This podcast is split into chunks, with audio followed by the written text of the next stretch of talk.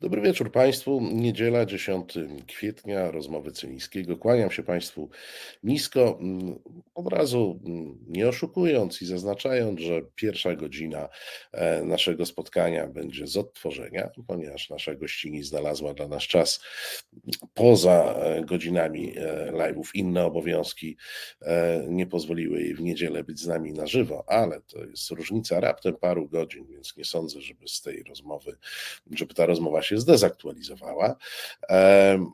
W drugiej godzinie już e, będę z Państwem e, bezpośrednio i podsumujemy tydzień, który nam upłynął. E, kolejny tydzień wojny w Ukrainie, kolejny tydzień dziwnych zdarzeń w Polsce i na świecie. Pewnie wspomnimy też o sprawach polsko-francuskich, ponieważ tu się trochę za sprawą premiera Mateusza Morawieckiego dzieje ale w tej chwili już przechodzimy do e, naszej rozmowy. Jest z nami pani doktor e, Anna Adamska-Galant. E, dobry wieczór. Dobry wieczór. A w zasadzie dzień dobry, no ale dla widzów dobry wieczór, bo to już wieczorem emisja idzie.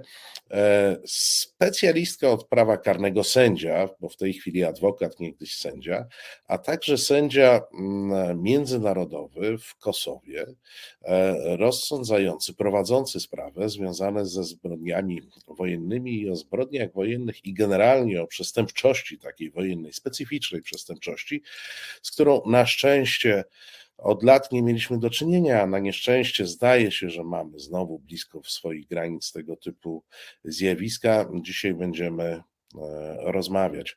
No i moje pierwsze pytanie do Ciebie, bo to było ładnych parę lat, do 2018 roku e, byłaś w Kosowie. Jak wygląda coś tak jak mówię, do tej pory niespotykanego dla nas, ale pewnie trzeba będzie się przyzwyczaić, że jednak jest. Jak wygląda takie postępowanie w sprawie zbrodni wojennej? Bo każdy z nas mniej więcej umie sobie wyobrazić normalne postępowanie karne. Nie mówię, że każdy brał udział, ale mhm. umie sobie wyobrazić, bo to jest wiedza dosyć powszechna. No, zbrodnia wojenna jest kategorią szczególną i postępowanie w takiej sprawie jest, jak rozumiem, szczególne. W zasadzie postępowanie w sprawach o zbrodnie wojenne jest pozor, może e, paradoksalnie bardzo podobne do takiego zwyczajnego postępowania karnego, bo obowiązują te same reguły, czyli trzeba dowieść, że pewne czyny zostały popełnione, trzeba ustalić sprawcę tych czynów, trzeba wykazać e, winę oskarżonego. Natomiast e, co jest rzeczywiście specyficzne w przypadku zbrodni wojennych, to kontekst, ponieważ te wszystkie pojedyncze działania, czy wszystkie czyny, mm, do jakich dochodzi, czyli na przykład zabójstwa, czyli na przykład egzekucje, czyli na przykład ostrzał miejscowości, one muszą być osadzone w konkretnym kontekście w kontekście właśnie konfliktu zbrojnego. I to jest ta różnica, co powoduje też, że to się przekłada na skalę takiego postępowania dowodowego w sprawach o zbrodnie wojenne. Bo o ile mamy sprawę o zabójstwo, gdzie możemy mieć jedną ofiarę, e, kilkunastu świadków, to w przypadku zbrodni wojennych to są tysiące ofiar, często bardzo wielu świadków i ogromna ilość dowodów, która jest potrzebna do wykazania właśnie tego kontekstu, e, w których doszło do zdarzeń, o których e, mówiłam. A jak wygląda, bo to też kwestia ustalenia stanu wojny. Jak wiemy, w tej chwili już nie stosuje się czegoś takiego jak posłaniec, który oficjalnie wypowiada e, wojnę. No zresztą Putin Ukrainie w tej chwili wojny nie wypowiedział. Na terenie byłej Jugosławii też zdaje się nikt nikomu wojny nie wypowiadał. Ona po prostu z któregoś dnia się stała. Mhm. Wybuchł e, konflikt. I jak także możemy odróżnić e, w takich e, wojnach totalnych, takich jak, jak się, jaka się działa na przykład w byłej Jugosławii, e, kiedy są działania zbrojne, wojskowe, a, a kiedy mamy do czynienia z czymś, co, co jest, nie wiem, no jakąś e, e, formą samoorganizacji społecznej, która być może nie kwalifikuje się e, do, do tego, żeby uznać to za działania zbrojne, wojskowe, nawet jeżeli jest tam broń. No jak wiadomo, nie każdy człowiek z bronią jest żołnierzem. Mhm. E, w przypadku wojen jugosłowiańskich, czy, czy na terenie byłej Jugosławii związanych z upadkiem tego kraju, e, to rzeczywiście początkowo było trudne, ponieważ e, no, wojna w Jugosławii prowadziła do rozpadu Jugosławii i to mm, były mm, działania zbrojne podejmowane przez różne strony konfliktu, przez Serbów, Chorwatów, Bośniaków i to była tak naprawdę wojna o terytorium pomiędzy tymi wszystkimi krajami, które stopniowo ogłaszały, ogłaszały ogłaszały mm, niepodległość. W przypadku Kosowa było trochę inaczej, ponieważ Kosowo, mm, Kosowo miało inny, odrębny status w ramach e, Federacji Jugosłowiańskiej. O ile Chorwacja, Słowenia to były mm, republiki składowe wchodzące w skład Federacji Jugosłowiańskiej, to Kosowo miało charakter, status autonomicznej prowincji. W związku z czym e, Kosowo jako takie nie miało e, sił zbrojnych, które mogło, mogłoby, mogłyby być użyte przez, przez e, Albańczyków w Kosowie do ewentualnej walki narodowo-wyzwoleńczej. Oni utworzyli swoją armię wyzwolenia Kosowa, która zresztą początkowo była uznawana za organizację te, terro, terrorystyczną. Do chyba 90, chyba nawet 8 roku była na liście organizacji e, terrorystycznych, e, którą taką listę prowadziły Stany Zjednoczone. I jeżeli mówimy właśnie o tym, kiedy, kiedy jakby zaczyna się ten konflikt zbrojny, to jest kwestia właśnie skali, stopnia zorganizowania, pewnej hierarchii e, dowódczej, która jest wymagana do ustalenia, jak też przywódców e, nadających, e, czy, czy przywódców o charakterze politycznym. I te wszystkie elementy muszą zaistnieć, żeby rzeczywiście można było mówić o konflikcie zbrojnym, a nie o działaniu jakiejś, powiedzmy, zorganizowanej grupy terrorystycznej czy zorganizowanej grupy przestępczej na danym, na danym terytorium. A i jakiego typu zbrodnie, e, bo jak wiadomo, one mogą być różne. E, najwięcej wiemy o czystkach etnicznych, bo one były najgłośniejsze. Ale rozumiem, że to nie były jedyne zbrodnie wojenne, e, które się pojawiły na terenie byłej Jugosławii. Mhm, to prawda. Jeżeli mówimy o zbrodniach wojennych, które, które zostały stwierdzone na terenie byłej Jugosławii, to rzeczywiście ogromna skala wypędzeń, bo wypędzenie też jest zbrodnią wojenną, czyli wypędzenie jednej ludności czy grupy etnicznej z danego mm, terytorium.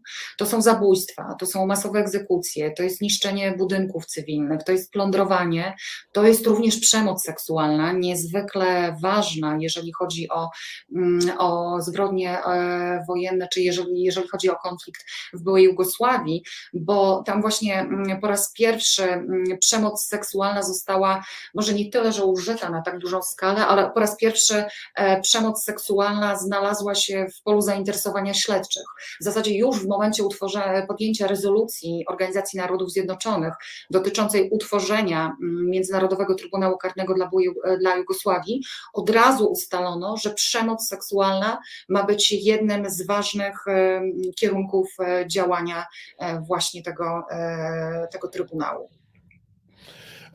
No dobrze, a kiedy w ogóle przekraczamy tę granicę e, zbrodni wojennej, bo e, no, nawet w takiej narracji, która w tej chwili się pojawia, no jest wojna, no to giną ludzie, tak? No jak, się, jak się strzela, e, no ja w tej chwili prowokuję, z premedytacją upraszczam, ale taka narracja się pojawia, że w zasadzie, no jeżeli jest wojna, to co w tym dziwnego, że jest ostrzelany dworzec w Kramatorsku, co w tym dziwnego, że są ostrzelane te konwoje, które którymi ludzie próbowali uciec z obszarów, mówię o cywilach, próbowali uciec mm-hmm. z obszarów e, bezpośrednich działań wojennych.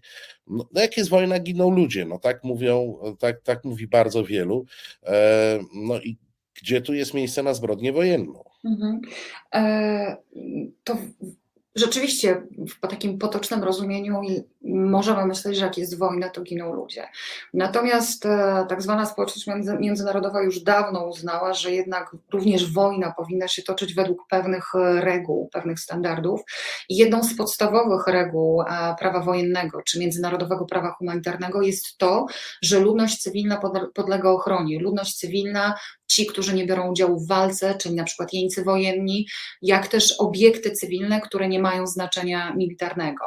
I w kontekście wszelkich działań wojennych to jest oczywiście taka idealna wersja. Chodzi o to, żeby te działania wojenne były proporcjonalne do celu militarnego, który ma zostać osiągnięty, jak też, żeby te e, działania możliwie chroniły ludność cywilną.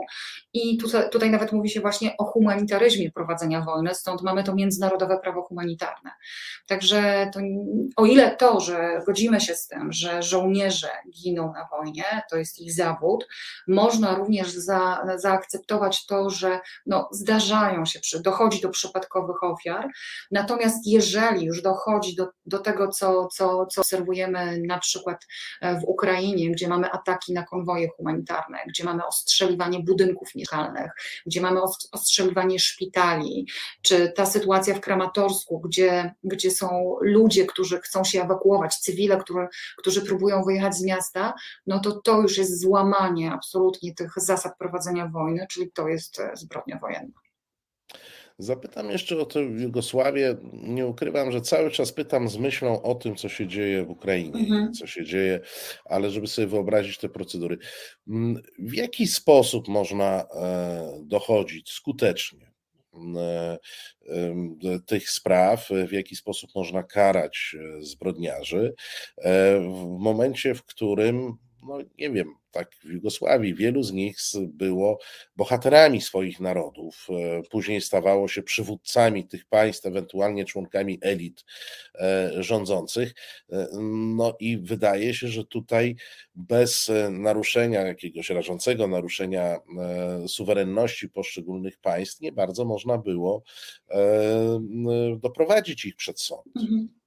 E, to jest e, bardzo dobre pytanie i rzeczywiście w kontekście Jugosławii, byłej Jugosławii, to było bardzo duże wyzwanie, ponieważ z uwagi na to, że to była wojna pomiędzy mm, narodami o terytorium, w, mm, e, o terytorium po byłej Jugosławii, to dla każdego z tych narodów ich, włas, wła, ich dowódcy wojskowi, ich przywódcy polityczni byli bohaterami.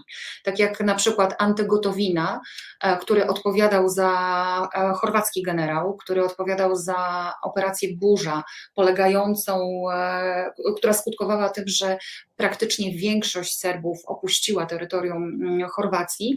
Dla Chorwatów on był bohaterem, natomiast dla Serbów był zbrodniarzem wojennym. Dla na przykład Albańczyków w Kosowie, e, Ramusz Haradinaj czy Fatmir Limaj, to byli bojownicy Armii Wyzwolenia Kosowa, którzy walczyli o niepodległość i wolność tego mm, e, albańskiego narodu w Kosowie. Natomiast dla Serbów e, te same osoby były zbrodniarzami wojennymi. I stąd właśnie pojawiła się między innymi potrzeba, czy uzasadnienie tego, aby powołać międzynarodowy Trybunał Sprawiedliwości, e, międzynarodowy, przepraszam, Trybunał Karny dla osądzenia zbrodni w Jugosławii, aby właśnie sędziowie e, e, cudzoziemcy międzynarodowi, aby oni pomogli, e, czy aby oni zagwarantowali sprawiedliwy rzeczywiście oskarżonym, którzy przed tym sądem stawali. Czy to się do końca udało, to jest inna kwestia, natomiast rzeczywiście no, taka była intencja między innymi utworzenia Międzynarodowego Trybunału Karnego dla Jugosławii. Natomiast jeszcze powiem o kontekście Kosowa, bo to był bardzo specyficzny kontekst, ponieważ um, ja sądziłam w Kosowie um, w latach 2013-2018, międzynarodowi sędziowie tam byli od 2004 roku, jak dobrze pamiętam. Natomiast um, my sądziliśmy zdarzenia, jeżeli chodzi o zbrodnie wojenne dotyczące tego okresu 98-99, czyli dość, dosyć odległego w czasie. E, I przez ten okres, mm, kiedy, kiedy, mm, kiedy e, e, do momentu jakby włączenia tych sędziów międzynarodowych w Kosowie, właśnie ci przywódcy albańscy, oni ogromnie urośli, że tak powiem, bo Ramusz Haradinaj premier, Hashim Taci prezydent, Fatmir Limaj wicepremier, minister transportu, więc to, byli osoby, to były osoby, które z jednej strony były dla Albańczyków bohaterami wojennymi, z drugiej strony przez ten okres oni się stali przywódcami politycznymi, do tego bardzo majętnymi ludźmi. W związku z czym e, w Kosowie, która jest bardzo małym, to jest bardzo społeczność, to jest około mniej, mniej niż 2 miliony ludzi, społeczeństwo klanowe, było niezwykle trudno e, sądzić sprawy przeciwko właśnie tym osobom z uwagi między innymi na powiązania e, świadków z oskarżonymi, z uwagi na zmowę milczenia, z uwagi na taką lojalność wewnątrz społeczności albańskiej.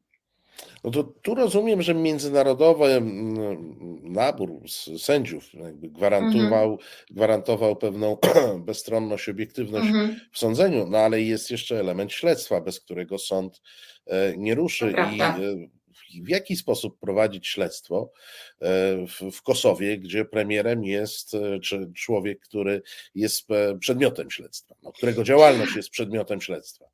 To prawda. To, to było, tak jak mówię, wyzwanie również dla prokuratorów. E, w Kosowie również pracowali międzynarodowi prokuratorzy. W związku z tym również ci międzynarodowi prokuratorzy mieli dawać gwarancję tego, że takie sprawy właśnie przeciwko tym, tym osobom e, zostaną w ogóle wszczęte i zostaną skierowane do sądu.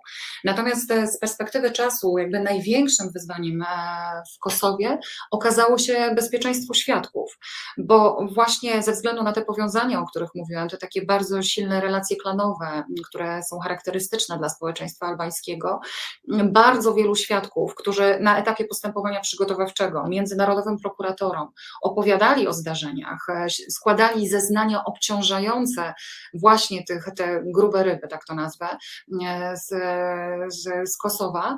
Później na etapie postępowania sądowego mm, bardzo często się zdarzało, że te osoby się wycofywały z, z wcześniej złożonych zeznań, zeznań, twierdząc, że zostali przekupieni, zastraszeni i tak dalej.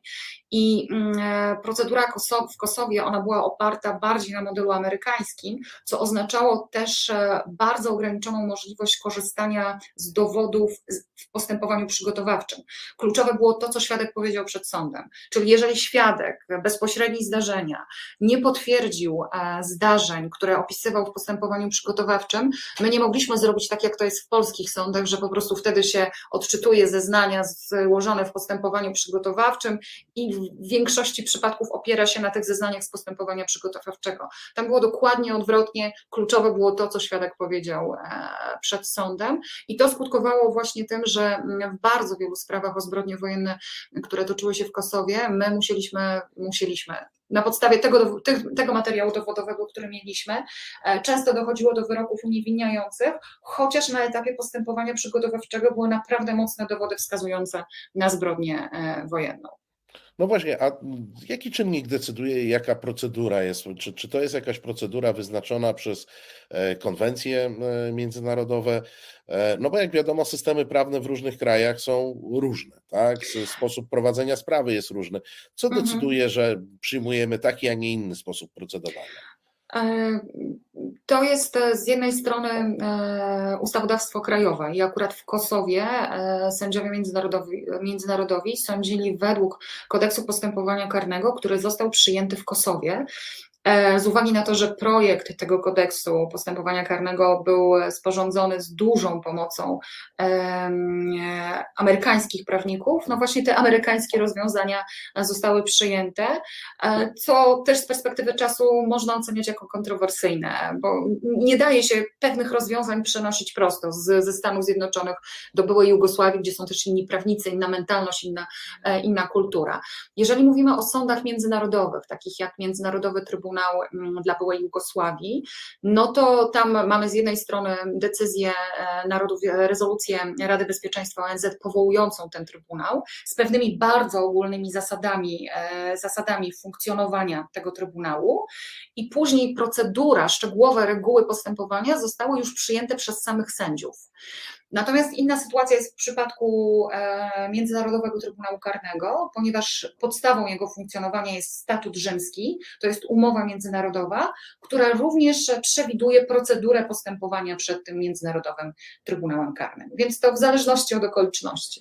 E, A jak możemy sobie wyobrazić w takim razie takie postępowania dotyczące e, Ukrainy i tego, co tam się dzieje? Bo myślę, że ta była Jugosławia e, miała jeszcze tę z punktu widzenia postępowań zaletę, że po jej rozpadzie wyłoniło się, wyłoniły się państwa w sumie równorzędne. Mhm. W przypadku Ukrainy i Rosji mamy do czynienia no, z takim klasycznym układem Dawida z Goliatem, czyli jest państwo aspirujące cały czas do niezależności, państwo, które, które którego niezależność została zakwestionowana, zresztą była kwestionowana od początku. No i mamy do czynienia z mocarstwem, jakkolwiek byśmy nie uznawali, że na glinianych e, nogach to jest to mocarstwo, członek Rady Bezpieczeństwa, co blokuje nam e, niektóre możliwości, e, które mielibyśmy w stosunku do innego kraju, no mamy do czynienia z krajem, który potrafi wjechać na czyjeś terytorium, e, otruć e, swojego eks-obywatela i wyjechać. No mówimy o, o, strukturach, które czują się, mówię, tu, piję tutaj oczywiście do, do sprawy Skripala, czy, mhm. E, gdzie wywiad zarówno cywilny, jak i, jak i wojskowy rosyjski na całym świecie pozwala sobie na bardzo wiele i ci ludzie są bezkarni. I teraz, kiedy obserwujemy te straszne obrazki, straszne, przecież nie widzimy wszystkiego, ale akurat mnie absolutnie wystarczy to, co widzę. Nie, nie muszę widzieć więcej. E, te dowody bestialstwa, e, rosyjskich e, żołnierzy na terenach okupowanych, na okupowanych terenach Ukrainy, które w tej chwili zostały odzyskane, to zastanawiam się nad praktyczną możliwością ukarania zbrodni wojennych w momencie, kiedy zbrodniarze są Rosjanami. Mhm. To jest, zadałeś bardzo złożone pytanie, w którym poruszyłeś bardzo wiele problemów. Jakby pierwsza rzecz, e, Ukraina jest państwem broniącym swojej niezależności. Ja bym nie powiedziała, że aspirującym do niezależności, to chciałam podkreślić, które zostało napadnięte, które ofiarą, ofiarą agresji ze strony, ze strony Rosji. I e, powiem tak, e, e, jeżeli mówimy o gromadzeniu dowodów, to mm, w przypadku Ukrainy jest dużo łatwiej niż było w przypadku konfliktów w trakcie rozpadu byłej Jugosławii ponieważ e, w byłej Jugosławii dowody były, rozpoczęto gromadzenie dowodów jeszcze w trakcie trwania konfliktu. Przecież Międzynarodowy Trybunał Karny na przykład e, dla byłej Jugosławii powstał zanim doszło do zbrodni w Srebrenicy. I wtedy było jakby dużo trudniej do, dotrzeć na miejsce zdarzeń, bo ten konflikt cały czas się toczył i jednocześnie wszystkie strony były zainteresowane tym, aby jakby chronić swo, walczących o, o swoje i, i utrudniać gromadzenie tych dowodów. Do tego w tamtych czasach nie nie było dostępu do internetu, nie mieliśmy komórek i tak dalej. Natomiast jeżeli mówimy o wojnie w Ukrainie, to ona się tak naprawdę toczy na naszych oczach, ponieważ e, widzimy ogromną ilość tych obrazów, o których Ty mówiłeś, czyli mamy zdjęcia w mediach społecznościowych, mamy filmy, mamy relacje dziennikarzy. E, bez wątpienia bardzo się rozwinął internet, czyli też działania wywiadowcze. Tak naprawdę na zdjęciach satelitarnych jesteśmy w stanie nawet teraz włączyć sobie jakąś mapę interaktywną, która pozwoli nam śledzić ruchy wojsk, e, wojsk ukraińskich, wojsk rosyjskich. Możemy robić zbliżenia w konkretnych miejscach, więc pod tym względem, pod względem jakby dokumentowania tego, co się dzieje, jest dużo prościej. Również dlatego, że ukraińska prokuratura już działa. Ukraińscy prokuratorzy na miejscu zdarzeń, ukraińscy śledczy gromadzą dowody, dokumentują te zbrodnie, więc e, pod tym względem mm, wydaje się, że te zbrodnie wojenne, do których dochodzi w Ukrainie, będą bardzo dobrze udokumentowane. Nie mówiąc już o tym, że mamy miliony świadków, nawet w Polsce mamy dwa miliony uchodźców, z których wielu ma wiedzę o tym, e, o tym, co się wydarzyło. Czym innym natomiast będzie postawienie przed sądem oskarżonych. Pytanie, przed jakim sądem? Pytanie kogo i jak to zrobić, żeby faktycznie te osoby, które ponoszą największą odpowiedzialność za to, co się dzieje w Ukrainie, e, aby do tego sądu e, doprowadzić. Na, natomiast no tu jeszcze pytanie o kwalifikację tych, e, mhm. E, tych zbrodni, bo tu też się toczy pewna dyskusja. Czy tam mamy do czynienia z ludobójstwem? E, ja nie lubię przesądzać, bo to stare nawyki starego sędziego, tak to powiem, więc. Ale to jest problem ale... publicystyczny. Jasne, ale ja niestety obawiam się, że mamy coraz więcej powodów, aby wierzyć, że w Ukrainie dochodzi do ludobójstwa. Bo z jednej strony to jest skala mm, e, zbrodni, czyli jeżeli mamy te miejscowości koło Kijowa wyzwalane przez, e, przez armię ukraińską, Bucza, Irpień, Hostomer, e, Borodianka, gdzie mm, no to już są setki, setki cywil, cywilów, tak, cywilów, którzy, którzy zginęli i oni, i tam są e, przesłanki wskazujące na to, że dochodziło do egzekucji. To są te ostrzeliwane budynki mieszkalne, gdzie wiadomo, że ci ludzie się ukrywali w piwnicach tych budynków mieszkalnych, w związku z tym zniszczenie budynku mieszkalnego no, będzie powodowało śmierć. To jest to, co się dzieje w Mariupolu, gdzie Mariupol jest odcięty od świata tak naprawdę już ponad miesiąc, pozbawiony dostępu do wody, do żywności, do prądu i tak naprawdę ci ludzie tam stopniowo umierają i myślę, że, że, że, że skala tych zbrodni ilość osób, która, cywili, którzy zginą w wyniku działań rosyjskich, będzie dużo większa niż to, co jest do tej pory podawane i o czym wiemy. Natomiast co jest niezwykle ważne w kontekście zbrodni ludobójstwa, to jest intencja, to jest zamiar. Bo ludobójstwo polega na tym, że dąży się do wyniszczenia określonej grupy narodowościowej, etnicznej czy religijnej. To mogą być tutaj różne kryteria jakby identyfikowania tej, identyfikowania tej grupy. I o ile na początku e, Putin i Rosja mówili, że celem tej ich tak zwanej operacji militarnej jest mm, denazyfikacja przywódców ukraińskich, czyli wymiana rządu w Ukrainie, likwidacja prezydenta Zeleńskiego.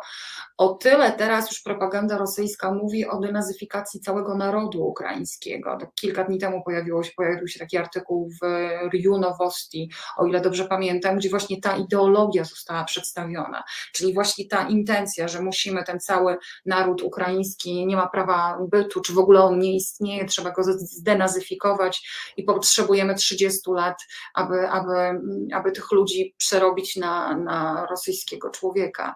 I jeszcze jedną rzecz chciałam dodać, bo mm, ja jakby pracuję cały czas z Ukrainą i e, ostatni raz e, nas uprzedzano, ja pracowałam w Kijowie również i nas uprzedzano już 2-3 miesiące przed tą, tą inwazją, że Rosjanie przygotowują takie listy proskrypcyjne, listy osób, czyli polityków, liderów politycznych, e, osób zaangażowanych w działalność organizacji pozarządowych, które, które na przykład promują właśnie prawa człowieka, czy ten europejski kierunek, kierunek Ukrainy. I że to są właśnie osoby, które będą albo aresztowane, albo właśnie, właśnie likwidowane. Więc to jest też przesłanka, czy taka wskazówka, która, jeżeli to, to, jest, to jest prawda, że, która by wskazywała na to, że rzeczywiście e, Rosja działa z intencją ludobójstwa wobec Ukraińców. Przy Rosjanach pewnie jest sprawa prostsza, ale już wspomniałaś, pracowałaś e, na Ukrainie, w Ukrainie. Mm, e, no i tam mamy te takie twory, które się nazywają republiki e, ludowe. Jak traktować władzę i no, swego rodzaju e, wojska, jakie one stworzyły, no bo tam są formacje e, paramilitarne, można długo dyskutować, na ile one są e, samodzielne, na ile to są po prostu rosyjskie jednostki, które tam mhm. ogłaszają się jako, jako jednostki tych parapaństw, czy to traktujemy jako iredentę, jako jakiś, jakąś partyzantkę wewnątrz ukraińską, czy traktujemy jako osobny podmiot?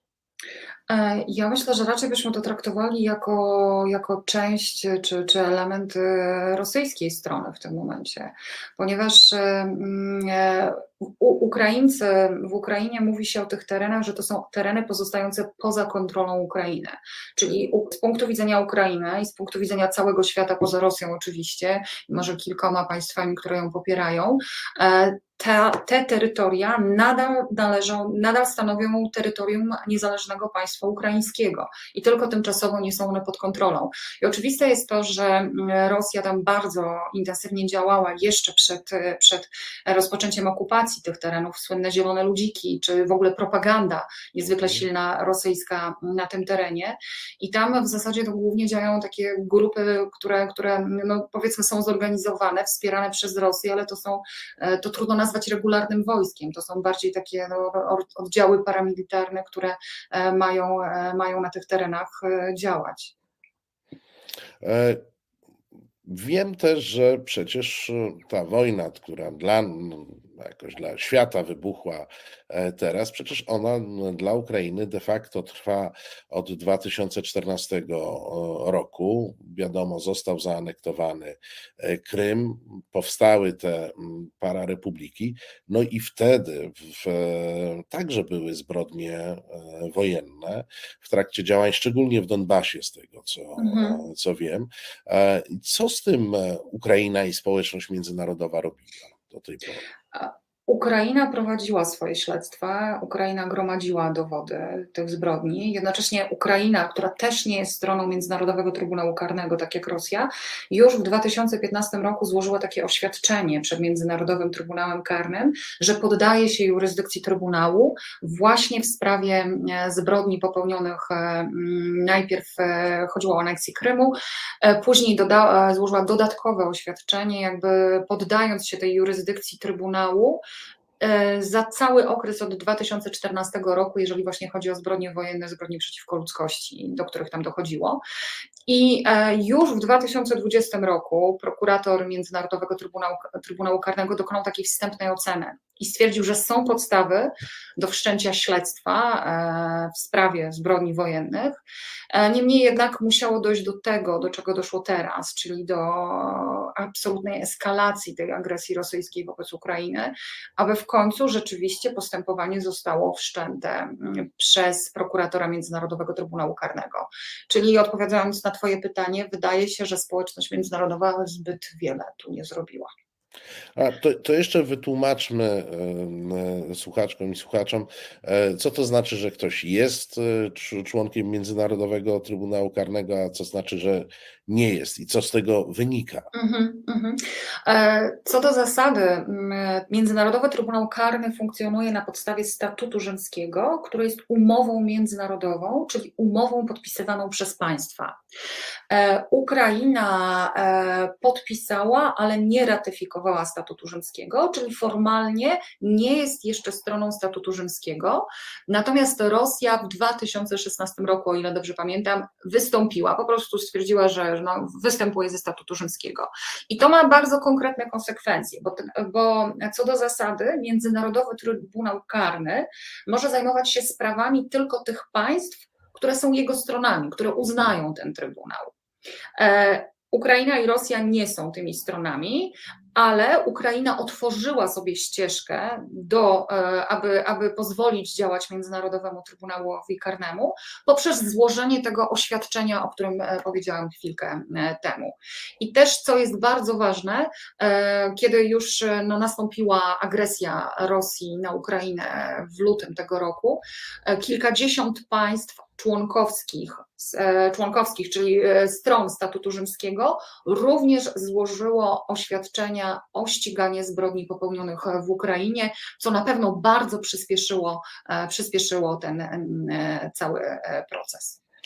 A sam e, Międzynarodowy Trybunał, e, który znamy trochę bardziej z takich działań e, dotyczących przywódców, czy on się zajmuje także, nie wiem, starszyną, który w Irpieniu, czyli tym, tym żołnierzem, który jest konkretnie winien, nie wiem, gwałtu, zabójstwa w danym miejscu, czy zajmuje się tylko i wyłącznie prezydentami?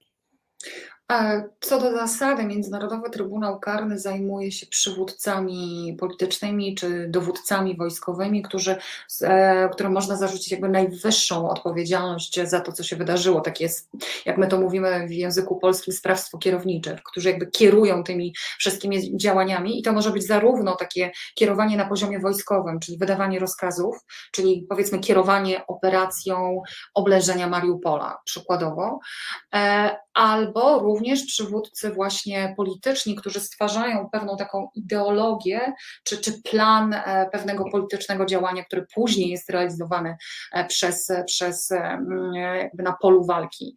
Natomiast co do żołnierzy takich pojedynczych, to oni oczywiście mogą ponieść odpowiedzialność za to, co popełnili. W Ukrainie już są prowadzone postępowania przygotowawcze, postępowania karne przeciwko jeńcom wojskowym rosyjskim, którzy zostali zatrzymani i oni w większości będą sądzeni przez e, sądy ukraińskie. A jak to wygląda? Czy tam jest możliwość sądzenia zaocznego? E, no bo jest taki człowiek, nazywa się Władimir Putin. E, publicystycznie nie mamy wątpliwości co do tego, że jest sprawcą wszystkiego złego, co się w tej chwili w Ukrainie dzieje. Myślę, że także pod kątem dowodowym, karnym dzięki między innymi takim narzędziom jak te narzędzia wywiadowcze, przepływ rozkazów, który da się Także dałoby się udowodnić. To ja już stawiam taką tezę. Mhm. Nie jestem sędzią, więc na więcej mi wolno. Mm, e, no i, i mamy takiego człowieka, ale ten człowiek siedzi sobie gdzieś tam w bunkrze na Uralu e, w, w, i tyle. Co, co, co my z tym fantem możemy zrobić? E, to jest rzeczywiście taka najbardziej trudna, myślę, i frustrująca część e, całej operacji pociągania mm, Władimira Putina do odpowiedzialności karnej za zbrodnie w Ukrainie. Bo rzeczywiście Międzynarodowy Trybunał Karny nie przewiduje możliwości sądzenia zaocznie. Musi być oskarżony, doprowadzony. Czyli pierwsza rzecz to jest wydanie mm, Międzynarodowego Listu Gończego za taką osobą, co oznacza, że wszystkie państwa, które uznają Trybunał, które uznają jego jurysdykcję, mają obowiązek współdziałać. Jeżeli e, Putin znalazłby się na terytorium danego państwa, należałoby go po prostu zatrzymać i wydać, e, i wydać e, Trybunałowi. Ale to jest myślę, że wersja no, taka idealna albo optymistyczna. Mm, raczej e, to, co jakby praktyka też Trybunału pokazuje, że, że to państwo, nawet to, które nie uznaje, musi po prostu wydać e, daną osobę Trybunałowi i bez tej jakby woli ze strony państwa będzie to niezwykle e, trudne. Czyli można sobie wyobrazić sytuację, że są stosowane bardzo drastyczne sankcje wobec Rosji, że dochodzi do władzy zmiany w Rosji, bo wydaje się, że bez tego raczej jest to niemożliwe, aby Rosja wydała Putina i w takiej sytuacji do tego wydania mogłoby dojść. I w sumie przypadki już są takie mm, e, e, w historii. Znowu się odwołam do byłej Jugosławii, wydanie Slobodana Miloszewicza, E, przywódcy Jugosławii, ostatniego prezydenta Jugosławii, e, którego oskarżono o zbrodnie wojenne w Chorwacji, Bośni, w Kosowie i on został wydany e, Trybunałowi pod wpływem presji międzynarodowych, sankcji gospodarczych, jak też właśnie no, wymagało to zmiany mm, władzy. A jakie zaplecze ma Trybunał w takim razie? No bo rozumiem, że jeżeli człowiek jest doprowadzony, to należy go mm, osadzić w areszcie śledczym, mówiąc po polsku. Mhm. Nie wiem, jak to w języku Trybunału może się mm, e, nazywać. E, no i to jest jakiś czas e, procedowania, no bo to zakładam, że wyroki nie zapadają w tempie wiem, kilku tygodni, tylko to są lata. Mhm. No to są, to są lata. Znowu przykład, myślę, że to najlepiej ilustruje. Zbrodnia w Srebrenicy, 95 rok, akt oskarżenia przeciwko Radowanowi Karadziczowi, 98 rok. On stanął przed y, Trybunałem, Serbia go wydała, on się ukrywał 13 lat, czyli w 2008 roku został wydany przez Serbię mm, e, e, Międzynarodowemu Trybunałowi Karnemu, a Ostatecznie prawomocny wyrok skazujący Karadzicza zapadł w 2019 roku. Więc to jest taki czas. Taki czas. I on w tym czasie, kiedy został wydany, to gdzie był przetrzymywany? On był, on był w areszcie, w areszcie śledczym. E, Trybunał e, Haski, e, Międzynarodowy Trybunał Karny dla Jugosławii, który jest zlokalizowany w Hadze, ma swój właśnie areszt, gdzie on sobie tam siedział i czekał na wyrok a teraz odbywa karę, ale przyznam, że nie wiem w jakim kraju, ponieważ jeżeli chodzi właśnie o wykonywanie, odbywanie kary pozbawienia wolności, to trybunały międzynarodowe zawierają umowy z poszczególnymi państwami na wykonanie kary pozbawienia wolności. I na przykład wiem, że w Polsce siedziało co najmniej kilku zbrodniarzy serbskich osądzonych za, za zbrodnie e, wojenne. Sporo z nich e, chciało siedzieć w Skandynawii z uwagi no, na dobre mm, warunki takie bytowe, że tak powiem, w zakładach karnych W Polsce to myślę, że raczej bliskość taka kulturowa języka, bo rzeczywiście serbski, polski są bardzo bliskie i chyba myślę, że to mogło też mieć znaczenie. No dobrze, ale to, no bo tak się zastanawiam, wiem, że rozmawiamy bardzo, bardzo teoretycznie, jeśli jak mówimy o Putinie z racji pozycji Rosji, no ale mhm. zakładając, że zostałby skazany, no to przecież gdyby on sobie powiedział, no to ja sobie w Rosji odsiedzę, to podejrzewam, że siedziałby w takich warunkach, że e, każdy z nas chciałby na te wczasy pojechać, bo e, no, ta, ta kara byłaby bardzo przyjemna. Myślę, że to po, pierwsze, e, znaczy myślę, że to nie jest możliwe, aby zawarto umowę na to, że Putin będzie odbywał karę pozbawienia wolności w Rosji, jeżeli taka byłaby orzeczona, bo tu się absolutnie z Tobą zgadzam, że on byłby tam traktowany dalej jak e, car. I my to zaobserwowaliśmy e, sądząc w Kosowie, kiedy właśnie sądziliśmy tych bohaterów wojennych albańskich oskarżonych o zbrodnie wojenne na serbskich cywilach. Nawet jak oni, oni też przez pewien czas byli w aresztach. Oni byli doprowadzani przez e, policję kosowską na salę sądową i byli witani, byli naprawdę traktowani z, honor, z honorami. Tam było panie komendancie, panie generale. No, to było widać. To było widać i czuć, że oni są tam traktowani dalej jak bohaterowie wojenni, a my tutaj tych bohaterów, bohaterów e, wojennych szkalujemy. Więc mówię, z te, nawet z tego względu absolutnie nie wyobrażam sobie, żeby Putin odbywał karę pozbawienia wolności w, Ukra e, w Rosji, jeżeli by do tego doszło. Również nie wyobrażam sobie, żeby odbywał w Ukrainie nie, tak mi się wydaje, bo tutaj jest kwestia no, ogromu negatywnych e, emocji w stosunku do niego, więc e, myślę, że chyba byłoby to zbyt ryzykowne. Mógłby też nie mhm. odbyć tej kary. No właśnie, dokładnie. E, no dobrze, ale to teraz wyobraźmy sobie tę, tę sytuację, bo tak próbuję też dojść do, do pewnego studium wykonalności określonych działań. No bo z jednej strony e, e, mamy e, określone kategorie, które są zbrodniami wojennymi, z drugiej strony mamy sprawców, Niektórych, jak wspomniałaś, Ukraina już wobec nich prowadzi postępowania, bo na przykład dostali się do niewoli i, mhm. i są w zasięgu. Powiedzmy, że jakaś pula z tych sprawców będzie w zasięgu wymiaru sprawiedliwości. Gdzie jest rola ukraińskiego wymiaru sprawiedliwości?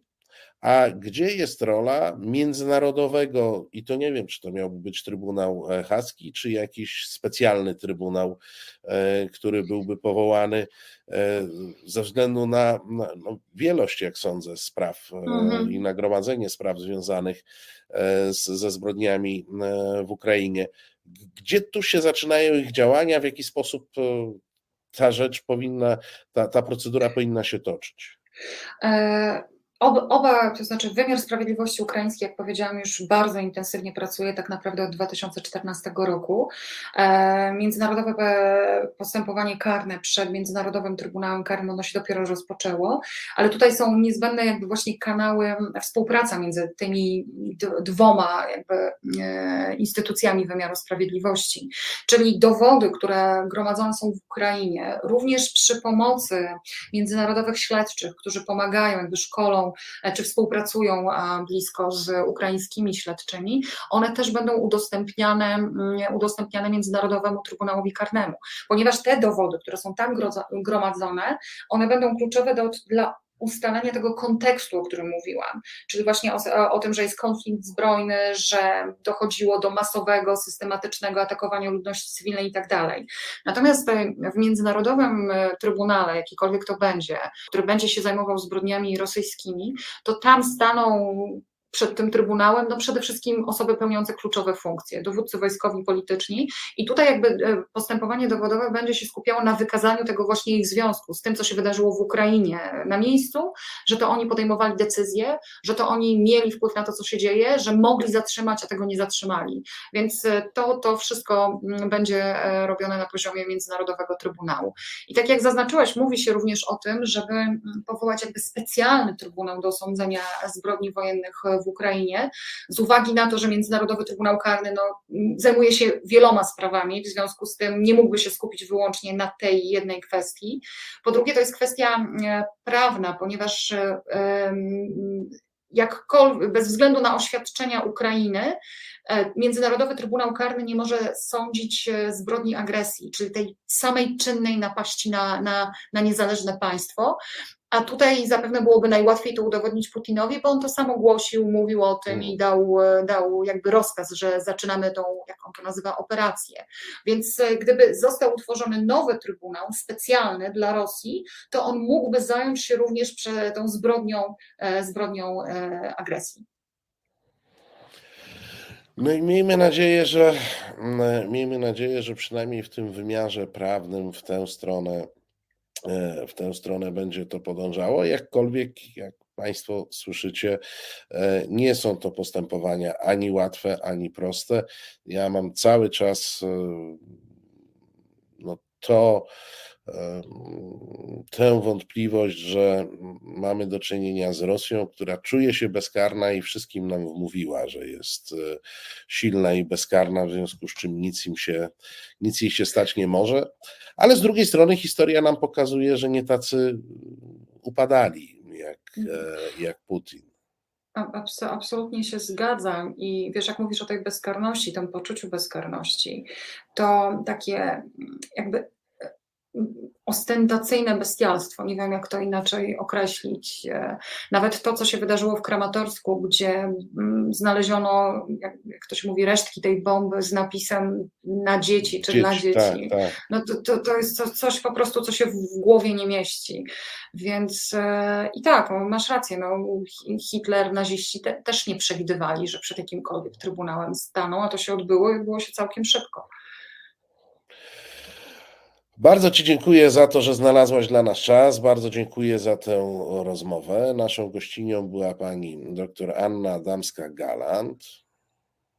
Bardzo dziękuję za zaproszenie, bardzo dziękuję za możliwość rozmowy. Dziękuję pięknie. No a co? A my przechodzimy, proszę Państwa, do kolejnych spraw, także związanych z Ukrainą. Dziękuję, dobrego wieczoru. Dziękuję, do zobaczenia, do usłyszenia. Reset Obywatelski działa dzięki Twojemu wsparciu. Znajdź nas na zrzutka.pl. Dobry wieczór raz jeszcze. Marcin Celiński w niedzielny wieczór 10 kwietnia.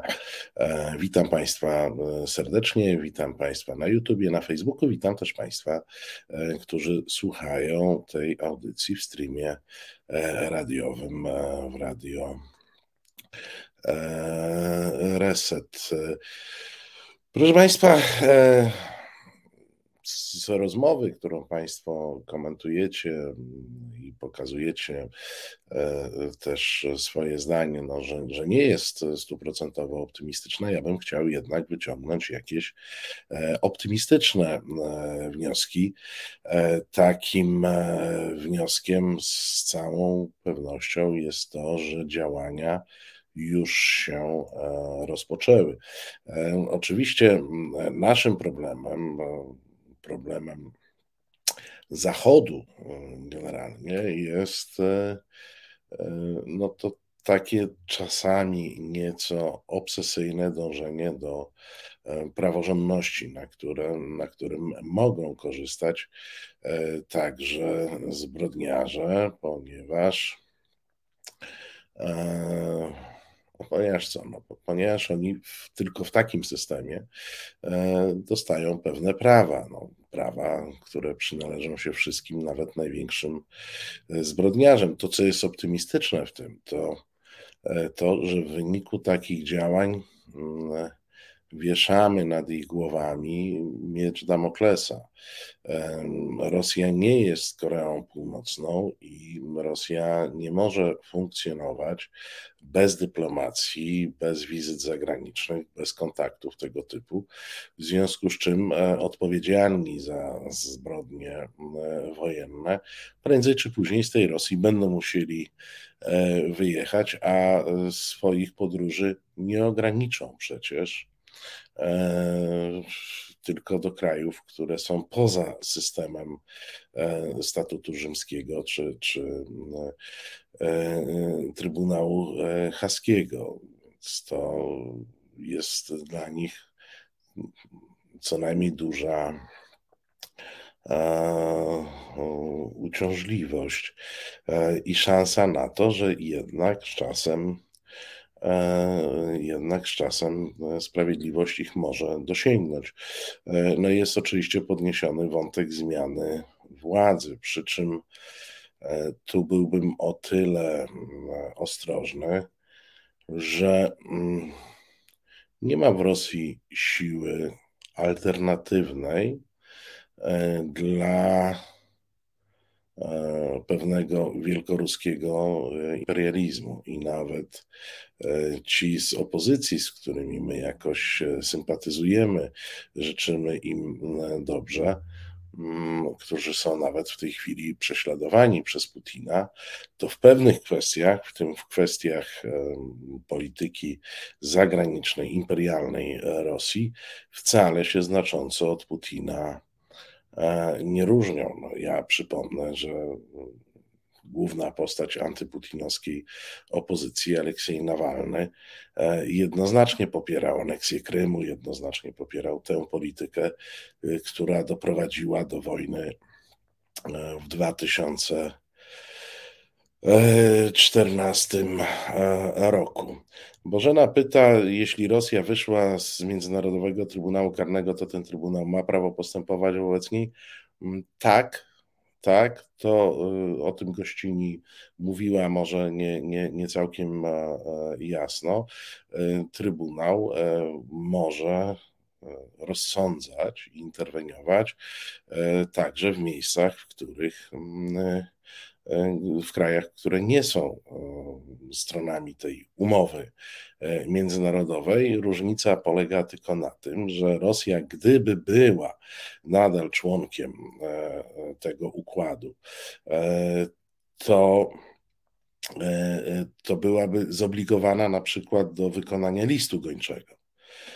Byłaby zobowiązana do tego, żeby zatrzymać Putina, gdyby, gdyby taki list gończy się E, pojawił, bądź jakiegokolwiek innego zbrodniarza, który pojawiłby się na terytorium Rosji, no wiadomo, że tego nie zrobi, e, więc wiadomo też, że e, jakby już niezależnie od tego, niezależnie od tego, że, że nawet gdyby była członkiem, to pewnie by tego nie wykonała, te, takich, takiego postanowienia. E, związanego z, z zatrzymaniem, ale wykonywały takie postanowienia, o czym e, Anna Galant mówiła, e, wykonywały też kraje, które nie były w, w, członkami tego układu statutu rzymskiego. Mówię o krajach byłej Jugosławii, gdzie dochodziło do zmiany władzy. Przy mm, Rosji tam naprawdę nie widać, to mówię też na bazie mm, rozmów, jakie e, miałem, nawet kiedyś robiłem e, jakieś rozmowy jeszcze w czasach, kiedy współpracowałem z Liberté, mm, z ludźmi antyputinowskiej e, opozycji. I oni oczywiście mają inny pogląd na temat układania wewnętrznych stosunków społecznych w Rosji. Mają inny pogląd na temat e, oligarchii, mm, e, korupcji, nie wiadomo na ile szczery, tak między nami mówiąc. Natomiast w kwestiach e, polityki zagranicznej, e, mocarstwowej roli Rosji, to naprawdę w momencie, kiedy przechodziliśmy, przechodziliśmy na właśnie jakieś tematy dotyczące polityki globalnej czy polityki europejskiej, to naprawdę te, te głosy dysydentów rosyjskich, no, ja nie zauważałem szczególnej różnicy z tymi doktrynami, które wykonuje Putina, które konstruują gdzieś tam co ja zawsze podkreślam w sposób całkiem jawny, mm, e, tak zwani politolodzy kremlowscy z, z Duginem e, e, na czele. To jest, to jest myślę głębszy problem świadomości rosyjskiej klasy politycznej, niezależnie, niezależnie od jej mm, prowiniencji dzisiejszej, nastawienia do dzisiejszej e, władzy. Tam jest głębokie przeświadczenie mm, o tym, że, że Rosja jest wielka, musi być wielka, a kiedy wielkość e, zaczynamy sobie definiować, no to to jest właśnie myślenie e, w kategoriach w kategoriach stref wpływów, bliskiej zagranicy e, i tym podobnych, e, i tym podobnych rzeczy. I tu paradoksalnie przestrzeń pomiędzy przeciętnym politykiem, nieważne czy putinowskim, czy antyputinowskim mm, e, w Rosji, a tymi ludźmi, moim zdaniem, z autentycznych z autentycznych e, e, rozmów takich, e, które oni tam wypuszczają w telewizji, ale ja wiem, że one są w dużej mierze albo całkiem autentyczne, no bo, bo, też miałem okazję, też miałem takie rozmowy, mimo że nie byłem dziennikarzem telewizji rosyjskiej. E, to jest głębokie e, przeświadczenie, to jest głębokie przeświadczenie o tym, że świat jest tak skonstruowany, że liczy się tempa siła i że w Rosji nigdy nie zakorzeniła się myśl o E, wytwarzaniu tego, co my nazywamy soft power. Mm, to jest zresztą moim zdaniem bazowy przyczynek do e, dyskusji, mm, e, do dyskusji, która się jakoś toczy o rosyjskiej kulturze. E, no i tu się podnosi taki argument, że Rosji nie wolno skreślać, ponieważ Rosja jest takim morcarstwem kulturowym.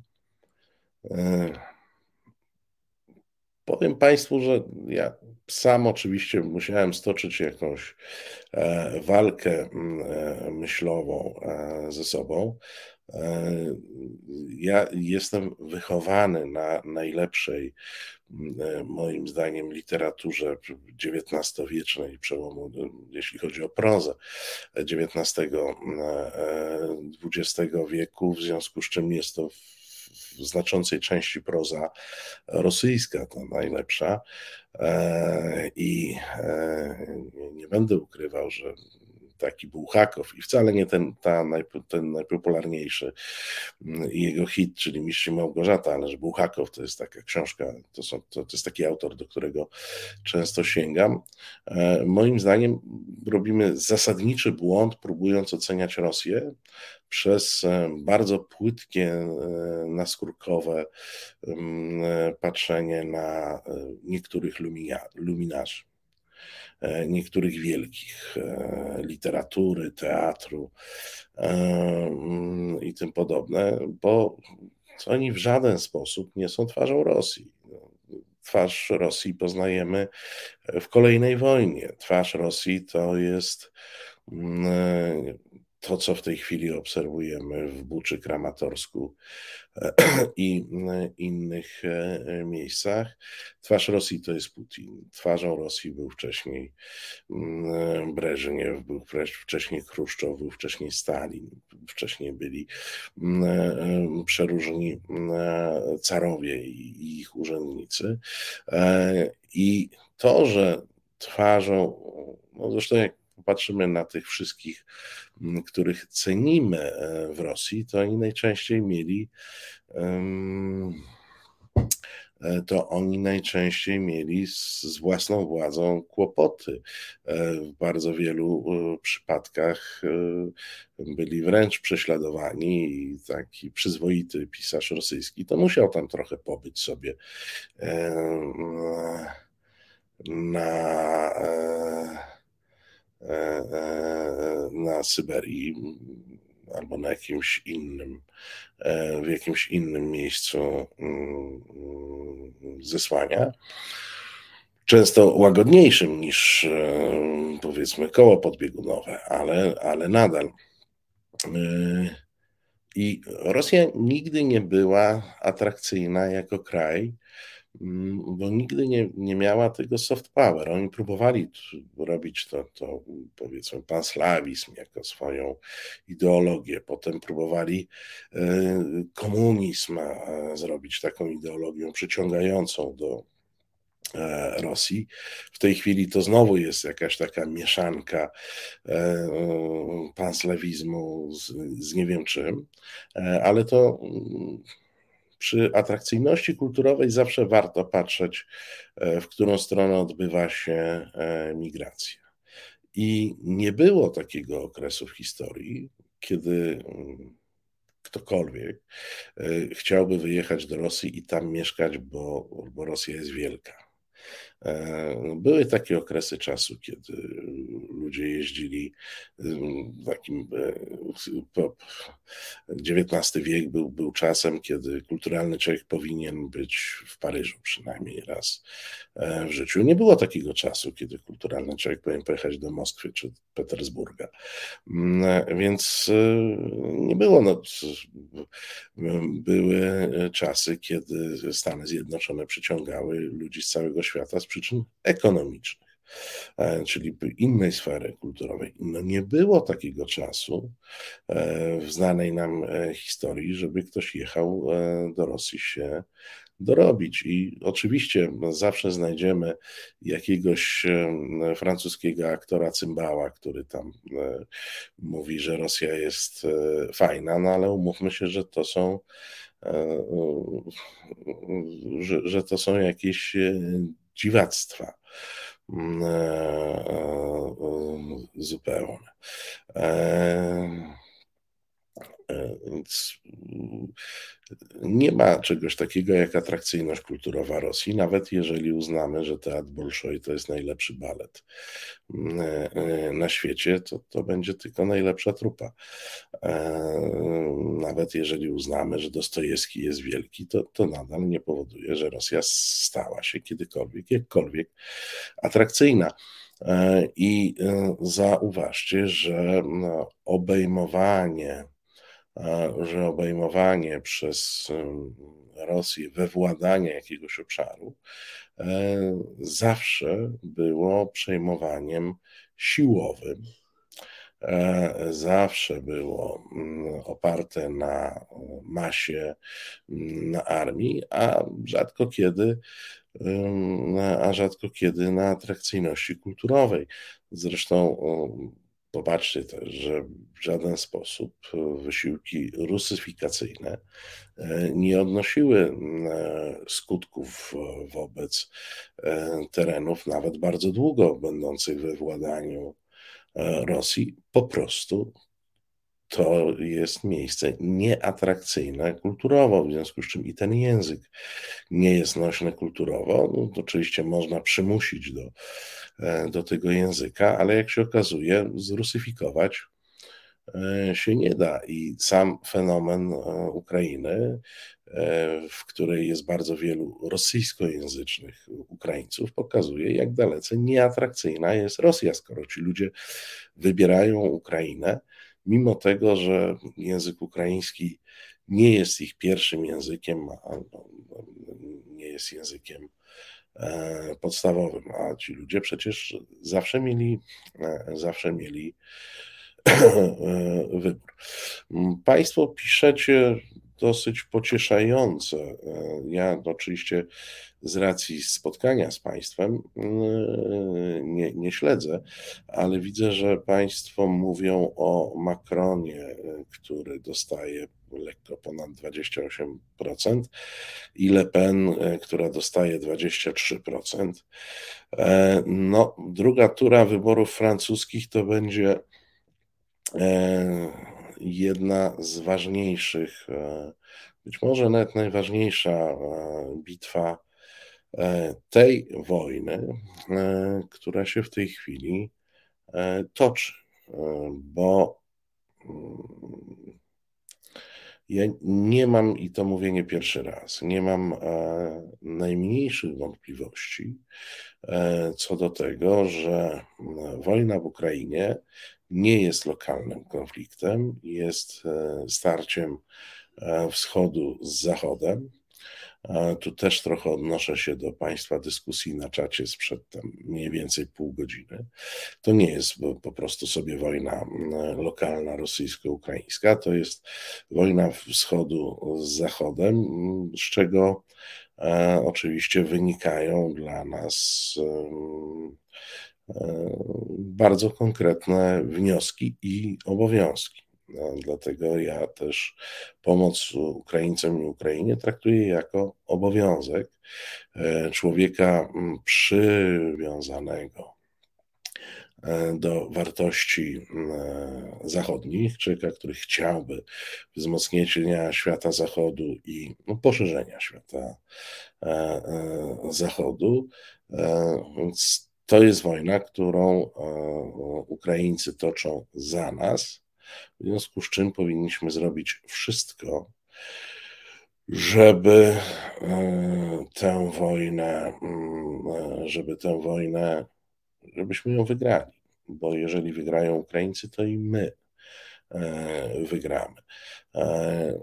Myślę, że taka świadomość jest w Stanach Zjednoczonych, które od początku e, wspierają Ukrainę na skalę dużo szerszą niż e, podaje się to do e, publicznej wiadomości. To jest też, no powiedzmy sobie uczciwie, bezprecedensowa reakcja brytyjska. To jest to jest też, proszę Państwa, e, kwestia tego, jak e, bardzo my, nie oglądając się na innych, powinniśmy pomagać. Jeżeli prawdą są pogłoski, bo na razie jesteśmy w fazie pogłosek, że zmagazynowane czołgi T-72 polskie 100 sztuk pojechało na Ukrainie, to to jest bardzo dobra wiadomość. To była bardzo dobra wiadomość. Bardzo dobrą wiadomością byłoby także przekazanie e, naszych e, migów. E, dlaczego to jest, proszę Państwa, takie istotne? Ponieważ armia ukraińska żyje, armia ukraińska funkcjonuje w większości, tu też Państwo na sprzęcie postsowieckim. E, I kadry mm, e, armii ukraińskiej są przeszkolone. To znaczy mm, e, w kwestiach w kwestiach obsługi migów, to ukraińscy piloci mogą na nie się przesiąść od ręki. Przypadku innych samolotów musieliby przejść szkolenia. To nie są proste maszyny. Mm, w przypadku czołgów T-72 także e, ukraińska kadra po prostu bierze te czołgi.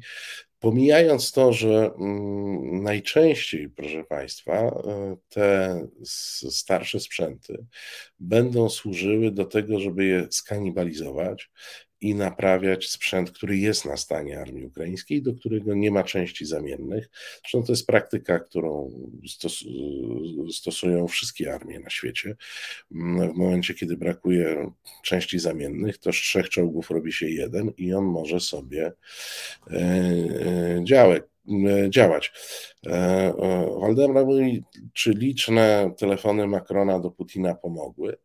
Mm, ja myślę, że one do jakiegoś stopnia Macronowi pomogły.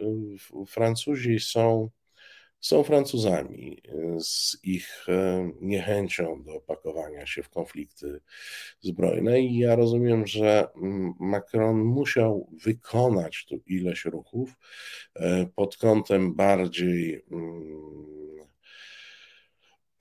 własnego, wewnętrznego rynku, pokazującego, jak bardzo on stara się, mm, jak bardzo on stara się mm, doprowadzić do jakiegoś mm, pokojowego e, zakończenia tego konfliktu, i to było na to obliczone.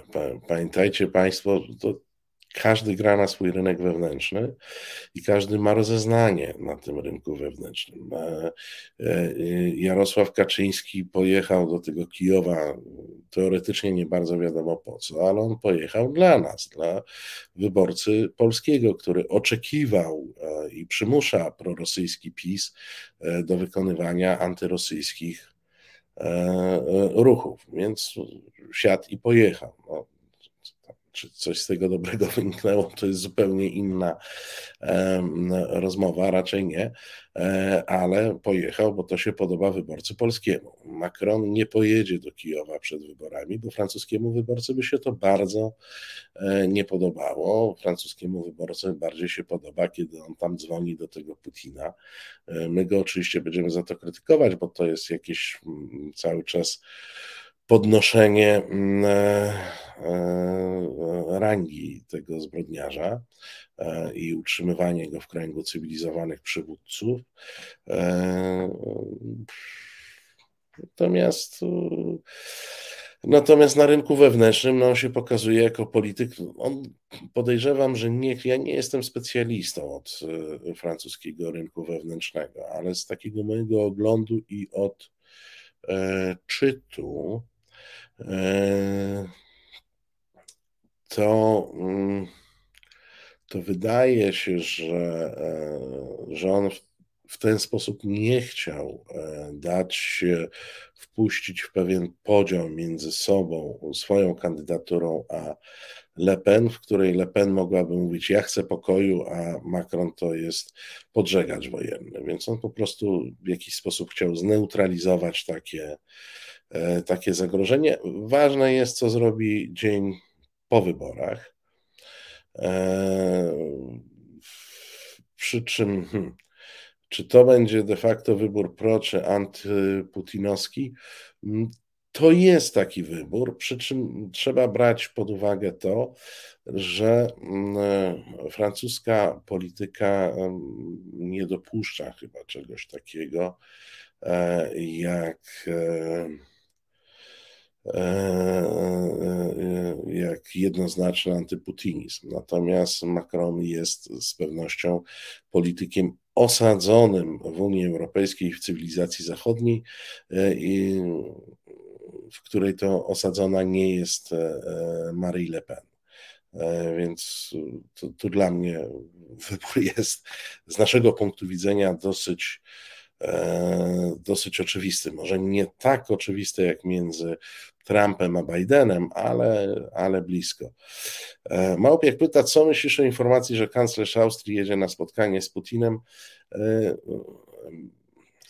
takie rzeczy po prostu będą się zdarzały. Na szczęście Austria ma w polityce międzynarodowej podobną rangę jak Węgry, czyli o ile nie ma większego sojusznika, to nie znaczy, nic. Węgry mają Polskę i dlatego się trochę liczą e, z, e, z, e, w Unii Europejskiej, bo gdyby nie miały poparcia Polski, to, to nikt by ich tak naprawdę poważnie nie traktował. Słuchajcie Państwo, tu trzeba sobie to jasno mówić, tylko że, że mówić to w, w, osadzając we właściwym kontekście.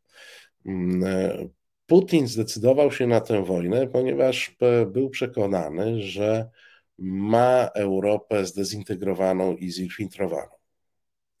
E, I w dużej mierze miał rację. On miał e, przesłanki e, do tego, żeby tak uważać.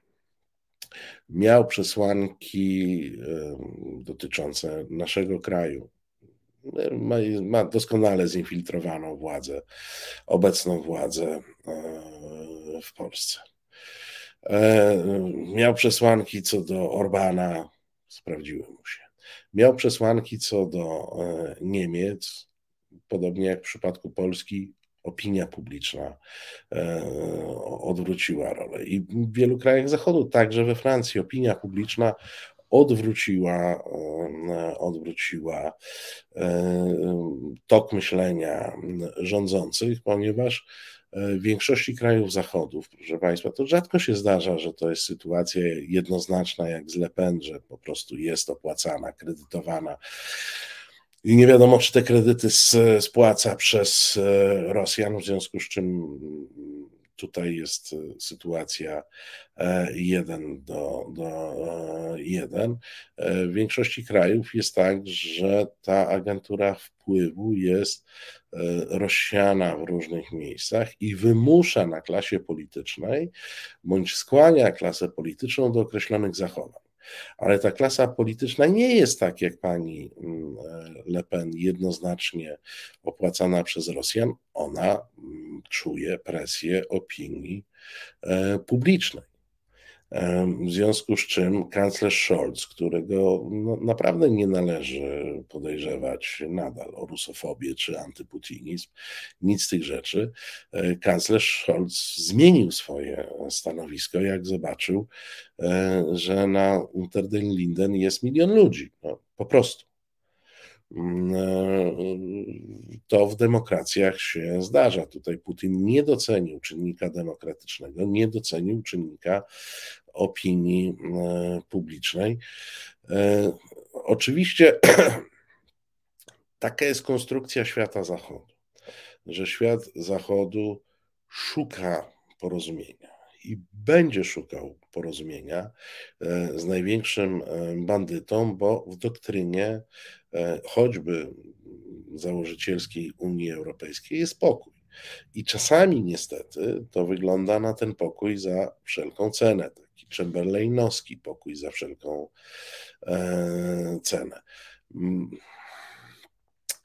Naszym zadaniem opinii publicznej, zadaniem Polski byłoby, gdyby miała normalny rząd, a nie rząd e, prorosyjski, byłoby przekonywanie, że jesteśmy w tej chwili w takim momencie historycznym, w którym może się wiele zmienić. E, takie e, momenty historyczne, takie okna historyczne zdarzają się dosyć rzadko. Znaczy, konstrukcja polityki globalnej czy polityki kontynentalnej E, jest e, taka, że wszyscy zawsze dążą do pewnej e, równowagi. To Henry Kissinger twierdzi, że to jest od, od pokoju westfalskiego, że, że żyjemy w takim systemie, w którym w którymś momencie jednak wszyscy unikają wielkich starć i przetasowań, szuka się E, szuka się takiego, e, takiego systemu, w którym wszyscy będziemy żyli długo i szczęśliwie. No i to, to taki przykład historyczny, pierwszy z brzegu, Kongres Wiedeński. Tam ustalono bardzo, e, bardzo mm, dobre mm, E, e, bardzo dobre w, w, kategoriach takiego pokoju europejskiego. Zasady, kto, gdzie, co, nikt nikomu miał się nie wtrącać. No i to dosyć długo trwało. z małymi jakimiś oczywiście lokalnymi problemami, ale trwało. No ale pojawiają się takie okna historyczne, w którym można taki uklepany porządek zmienić. Takim oknem historycznym niewykorzystanym e, była, były choćby wojny krymskie, jak mówimy o tym, e, e, o tym porządku Kongresu Wiedeńskiego, tak? Ale on nie zostało to wykorzystane. No, następnym takim oknem to była pierwsza wojna światowa i tutaj powstało kilkanaście nowych państw, powstał jakiś nowy system polityczny, długo nie, e, nie potrwał. E, gdzieś przywrócono e, ten do jakiegoś stopnia stary porządek II wojną światową, czy inny podział. Takim oknem historycznym był rozpad Związku Sowieckiego, który pozwolił na wolność wielu krajom tej strefy. Takie okno historyczne e, pojawia się w tej chwili. E, wymaga tylko. Są rzeczy, których nam brakuje do wykorzystania. E, Rosja jest słaba i pokazuje tę swoją słabość. Zresztą ona była słaba. Tylko domeną Rosji, która, jak mówiłem, nie ma swojej soft power, było wmawianie wszystkim dookoła, że jest wielka i niepokonana.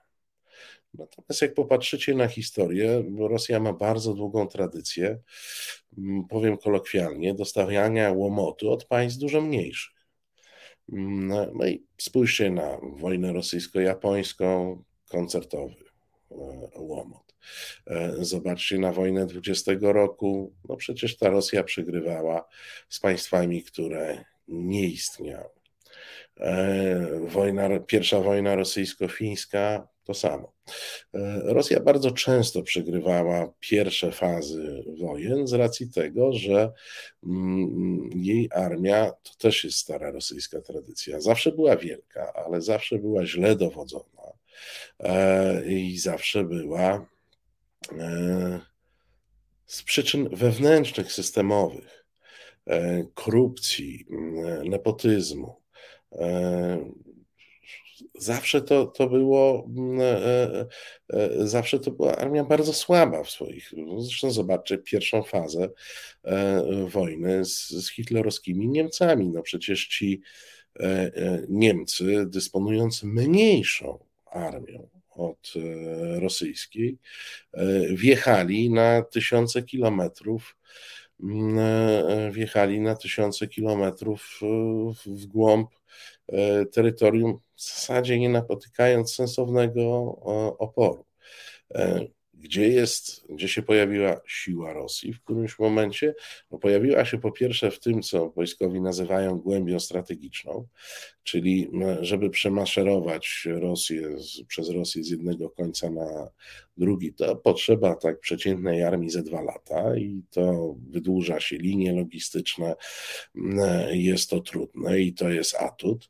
E, natomiast e, no, z drugiej strony dostała tą wielką pomoc e, przede wszystkim Stanów Zjednoczonych, które Rosję uzbroiły i do jakiegoś stopnia i do jakiegoś stopnia także przestawiły jej armię na, na nowoczesne formy działania na tamten czas nowoczesne. I w przypadku wojny rosyjsko-ukraińskiej mamy to samo. No, to znaczy pierwsza faza wojny to jest klęska e, wielkiej, mm, e, wielkiej armii, przygotowującej się do tej inwazji przecież od dawna.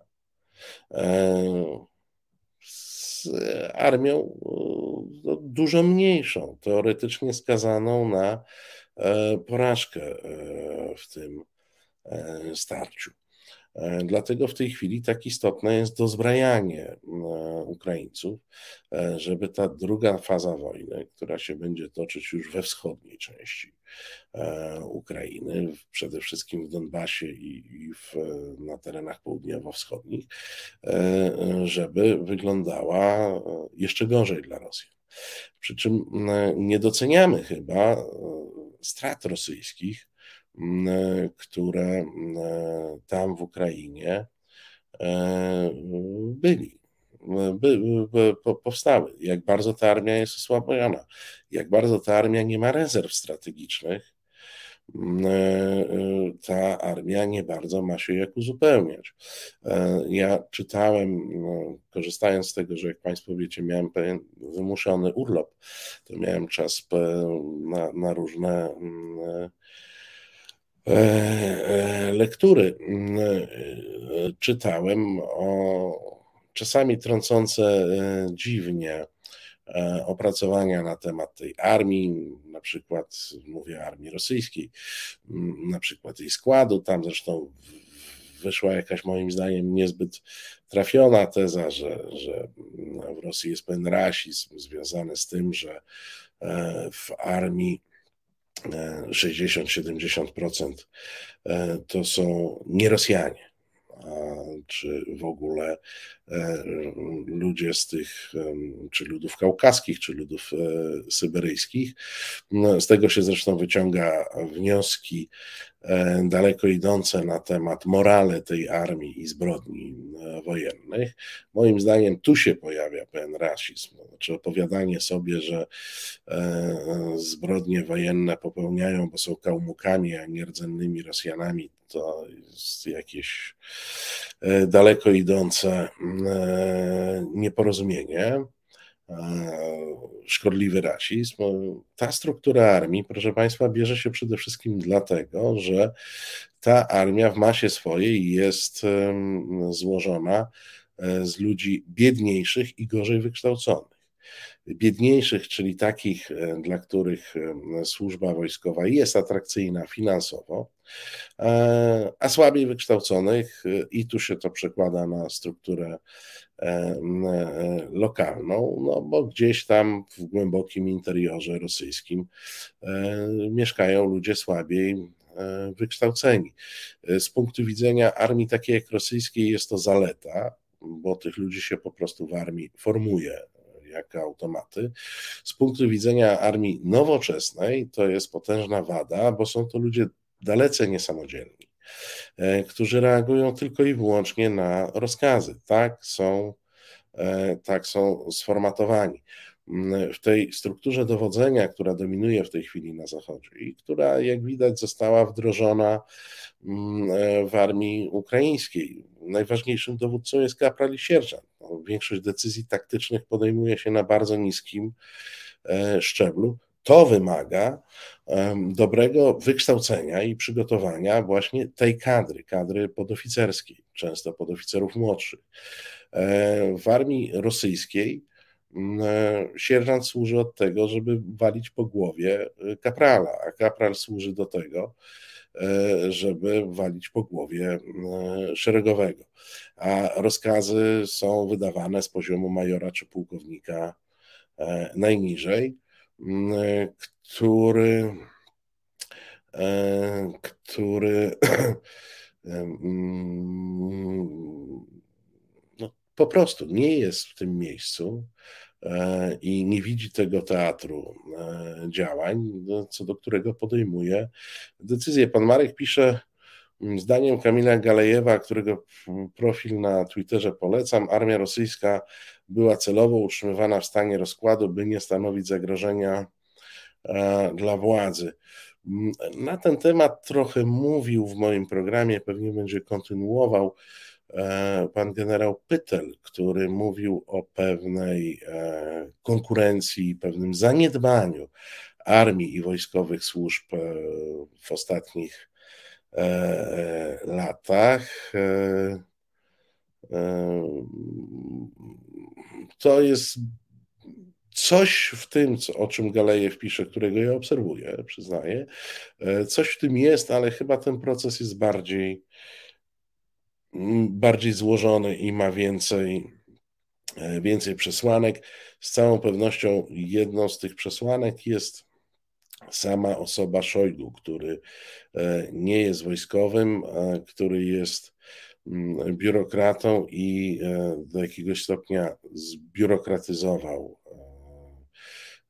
ten, ten proces. E, Paweł e, Kołodziej pisze słusznie, że nigdy w historii armia rosyjska nie była monolitem narodowościowym. Oczywiście, że tak.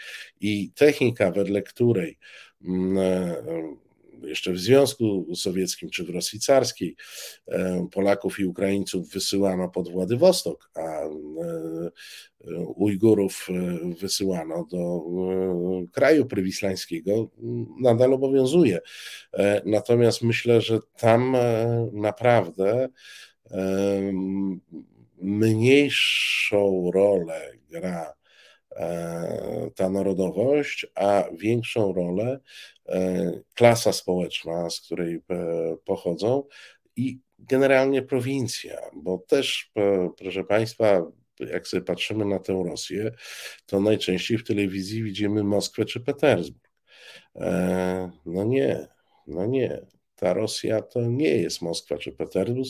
Zresztą w tej armii także nie znajdziemy za dużo ludzi z Moskwy czy E, Petersburga. No, znajdujemy po prostu ludzi z głębokiej prowincji, dla których służba wojskowa, jeszcze raz powiem, jest atrakcyjna prestiżowo, finansowo mm, e, i z którego e, kapitał społeczny jest bardzo niski i ten element kapitału społecznego, jakim jest wykształcenie, bo jeżeli on by miał to wykształcenie lepsze, to by szukał swoich szans życiowych E, wszędzie, niekoniecznie e, w armii.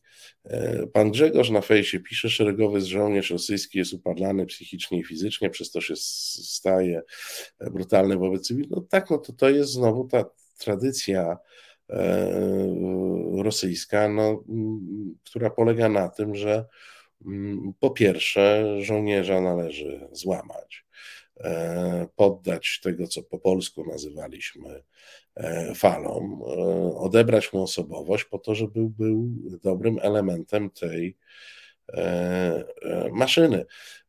Stopień zdemoralizowania tych ludzi to pokazuje także fakt, że oni nie mają żadnych oporów z chwaleniem się własnym bestialstwem. W rozmowie z panią doktor na temat zbrodni wojennych, to też żeśmy napomknęli o tym. No, jeżeli na bombach piszą e, dla dzieci, malują dla dzieci, e, jeżeli e, jakiś dewiant, psychol, który zgwałcił dziecko, nakręca to i wrzuca do sieci, to jest jakiś tam rosyjski żołnierz, to e, moi drodzy, mm, to, to świadczy o tym, że, że to jest w ogóle towarzystwo e, z dziwacznych kręgów, no bo, bo e, chwalenie się publicznie gwałtem na, na dziecku, no, no kim ten człowiek jest, w ogóle skąd on się wziął, no, w jakich normach kulturowych on funkcjonuje. No, wiecie, to się po prostu w głowie nie mieści. Tak? To, to, się, to się po prostu e, e, w głowie e, nie mieści. Opisywany jest też dosyć szeroko mechanizm, który też nie jest nowy w armii rosyjskiej, a mianowicie no, blokowanie, to znaczy promowanie byle jakości także w kadrze oficerskiej. E, liczy się mm, wazyliniarstwo, nie liczą się umiejętności. E, wręcz przeciwnie, ci, którzy posiadają, wykazują jakieś zdolności, są e, sekowani, są kasowani w tej armii. Więc jakość kadry oficerskiej takie jest mm, te, taki, te, taki mechanizm, to jest selekcja negatywna mm, w, w tym wszystkim. E, I na to na to wszystko E, na to wszystko mm, nakłada się słabość y, ekonomiczna Rosji. Słabość, która jest oczywista, bo żadne państwo, którego budżet opiera się na surowcach w XXI wieku, nie będzie państwem ekonomicznie silnym. Państwem ekonomicznie silnym są ci, którzy mają rozbudowany sektor przetwórstwa, i mówię tu o szeroko rozumianym przetwórstwie, czyli produkują i sprzedają towary przetworzone i usługi no to taki, taki, taki obraz e, mamy. Tu pozdrawiam serdecznie e, pana, panią e, pod nikiem Mephisto Lucyfer. Bardzo ambitny nick, trzeba trzeba popracować, żeby zasłużyć, który mówi o znawcach, znawcach armii rosyjskiej. Szkoda, że Putin tego nie wie. Mm, no tak to jest w systemach e, autokratycznych, że mm, jak się okazuje, mm, wodzowie wiedzą e, niewiele. E, to jest prosty mechanizm. Przecież mechanizm, który mamy także w Polsce mieliśmy za PRL-u i w tej chwili się przywraca, e, na którym poległ e, także e, Saddam Hussein chociażby, który w, w momencie inwazji amerykańskiej na Irak chwalił się, że ma tam piątą, czy szóstą, czy czwartą armię lądową świata, która przestała istnieć dwie doby. Na czym to polega? Otóż polega to na tym, że każda autokracja, e, zresztą każda organizacja, jak pracujecie w korporacjach, niektórych też to, mm, e, też to widać, e, ma taką tendencję od pewnego momentu, że raporty się składa nie takie, jakie są, tylko takie, jakie się spodobają. W związku z czym o tym też e, była mowa chyba przy okazji pierwszego programu z generałem Pytlem. Mm, zbiurokratyzowanie pewne tej e, armii powodowało, że w górę szły raporty, które podobały się temu szczebel wyżej. Ten szczebel wyżej jeszcze jeszcze troszkę upiększył i one szły dalej, dalej, dalej. I na biurko Putina e, lądował raport, że mamy 180 tysięcy wojska zmobilizowanego o pełnej zdolności bojowej. Mimo, że e, jak pokazywały raporty wywiadowcze, mniej więcej jak połowa z tej liczby osiągnęła pełną zdolność bojową przy inwazji. Szły raporty, które mówiły, na Ukrainie nie będzie żadnego oporu. Ludność czeka z kwiatami, żeby weszły wojska rosyjskie.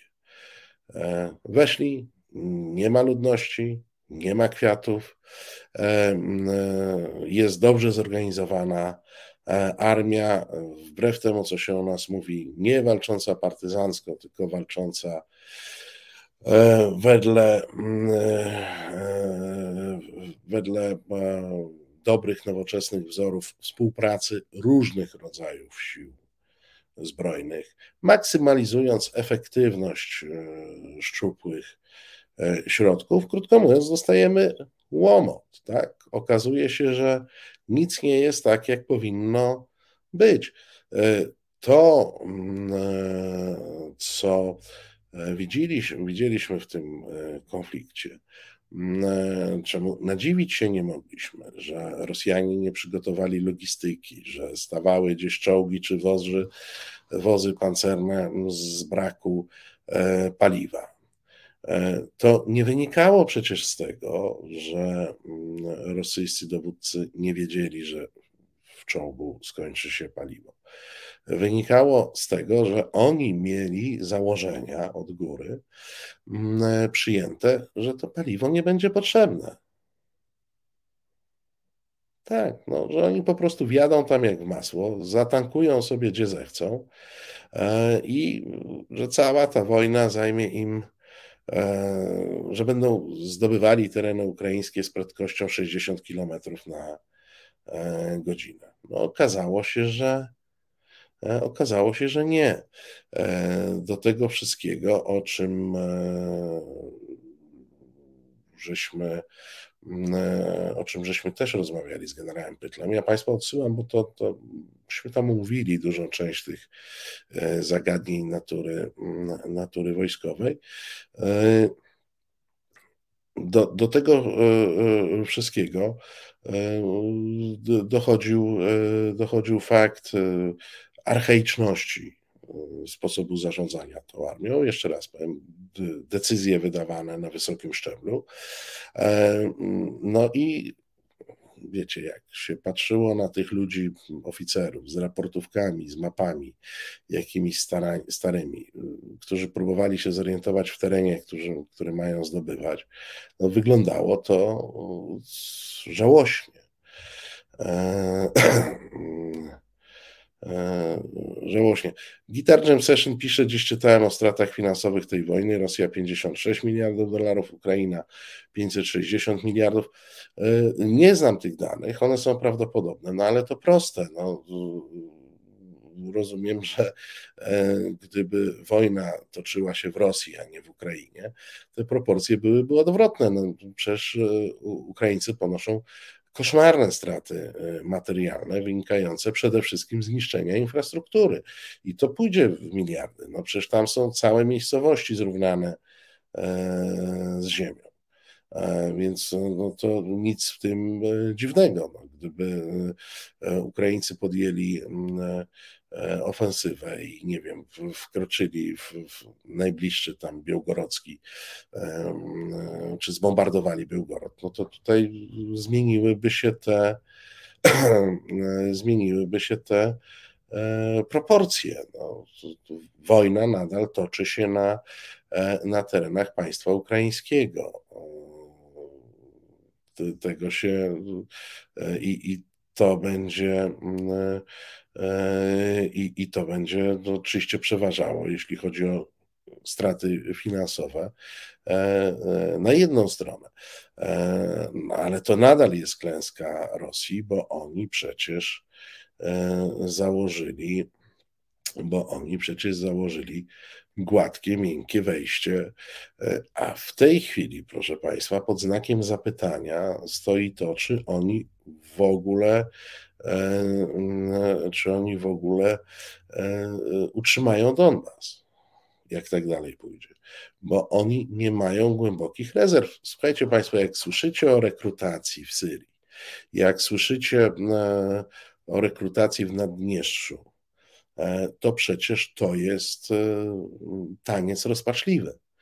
To oznacza, że w Rosji nie ma rezerw, skoro oni szukają E, żołnierzy w Syrii czy w Naddniestrzu. No,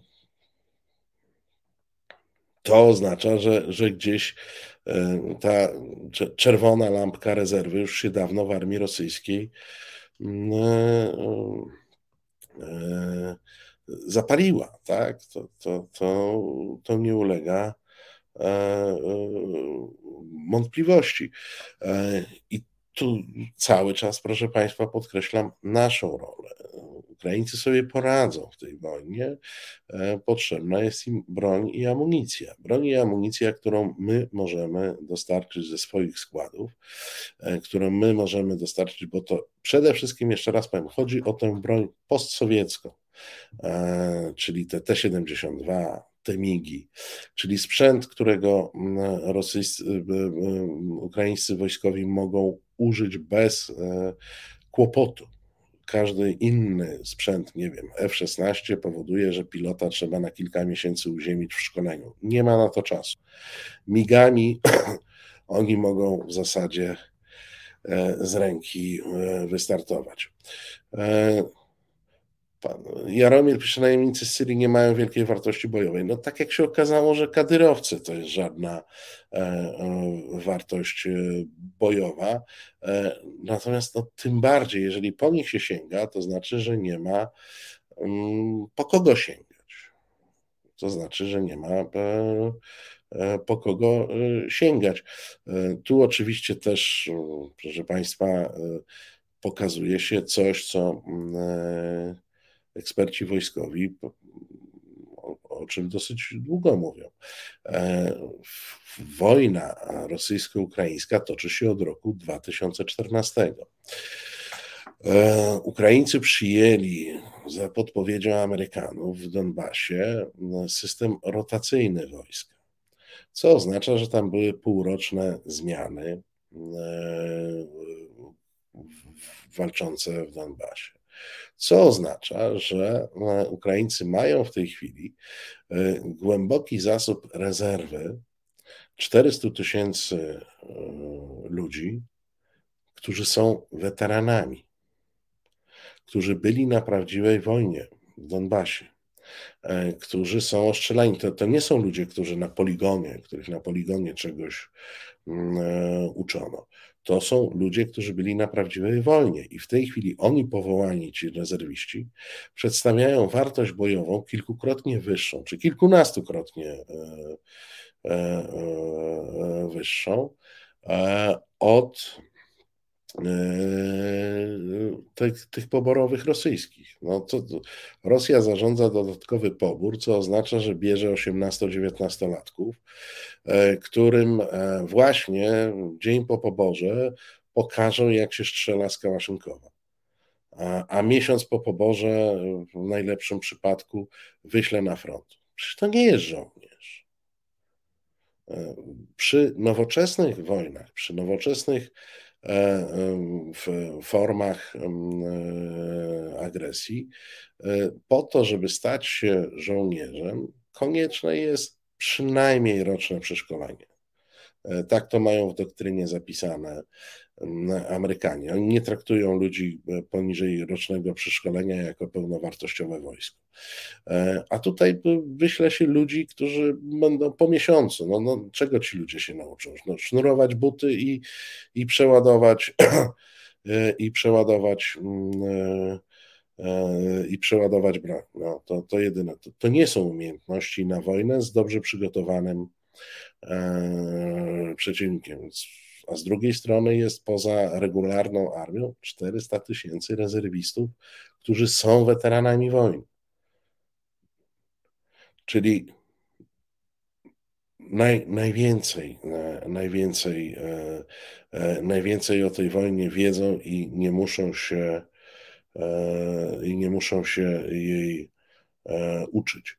E, I oczywiście Rosjanie będą chcieli pójść tak, jak idą zwykle. I oni tak wojny, jeśli wygrywali, to właśnie jakąś masą. No, ale tu, jak widać, nie są w stanie zgromadzić mm, e, tej masy. Nie są w stanie zdobyć, bo oni tak naprawdę to wygrywają wtedy, kiedy mają w, w polu 10 do 1. No nie są w stanie E, e, zrobić 10 do 1. E, Boże napisze, ale zgwałcić będą mieli to potężna broń. Tak, ale to jest broń obosieczna. To jest broń obosieczna. To jest strach, ale to jest także wściekłość obrońców. To jest dodatkowa motywacja dla tych, którzy będą bronić ukraińskich miast i miasteczek, żeby bronić do ostatniego naboju potężna, potężna e, motywacja.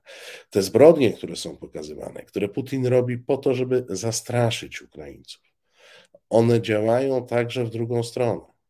One także e, doprowadzą mm, e, one także doprowadzą do eskalacji agresji ze strony ukraińskiej. Z tym się trzeba liczyć. E, ciężko będzie e, obrońcom Ukrainy zachować wszelkie standardy, jeśli chodzi o jeńców. E, to też jest po prostu ludzkie. Pan Jerzy pisze, nie możemy dać Ukraińcom naszych migów, bo mają zainstalowane systemy natowskie, które trzeba zdemontować, mają skalibrowane urządzenia pod natowski system w stopach nie w metrach. Panie Jerzy, to jest opowieść e, naszego rządu, która jest bzdurą. Otóż e, wszyscy wojskowi, ja rozmawiałem e, z wieloma, twierdzą, że dostosowanie, znaczy wymontowanie modułu swój obcy i dostosowanie MIGA, przywrócenie MIGA do standardów rosyjskich to jest kwestia 6 godzin pracy. Tyle. E, my dużo dłużej dyskutujemy na ten temat, już dawno mogłyby być e, gotowe do, e, do transportu. Pan Krzysztof pisze, atakujący musi mieć przewagę czterokrotną w sprzęcie i ludziach. Dodałbym gwiazdkę, nie dotyczy Rosjan, oni muszą mieć dziesięciokrotną, żeby stworzyć sobie szansę na wygraną. Zawsze, zawsze, proszę Państwa, Rosjanie e, przegrywali, mm, e, e, przegrywali mm, z organizacją, myślą taktyczną, myślą strategiczną, przegrywali. Jeśli wygrywali, to masą. I teraz nie dzieje się nic innego, proszę Państwa. Nie dzieje się nic innego. Mogą wygrywać masą, nie wygrywają organizacją. Tutaj e, pan Krzysztof pisze, ukraińscy żołnierze od lat szkoleni przez NATO. Tak, i to widać. No, przez NATO, jak przez NATO, przede wszystkim przez Stany Zjednoczone, bo to była mm, e, inicjatywa e, amerykańska. Tak, mają wprowadzone nowoczesne amerykańskie, natowskie struktury dowodzenia. Mają są nieźle uzbrojeni e, i coraz lepiej uzbrojeni e, i mają szczególnie na poziomie taktycznym są kilka klas e, wyżej mm,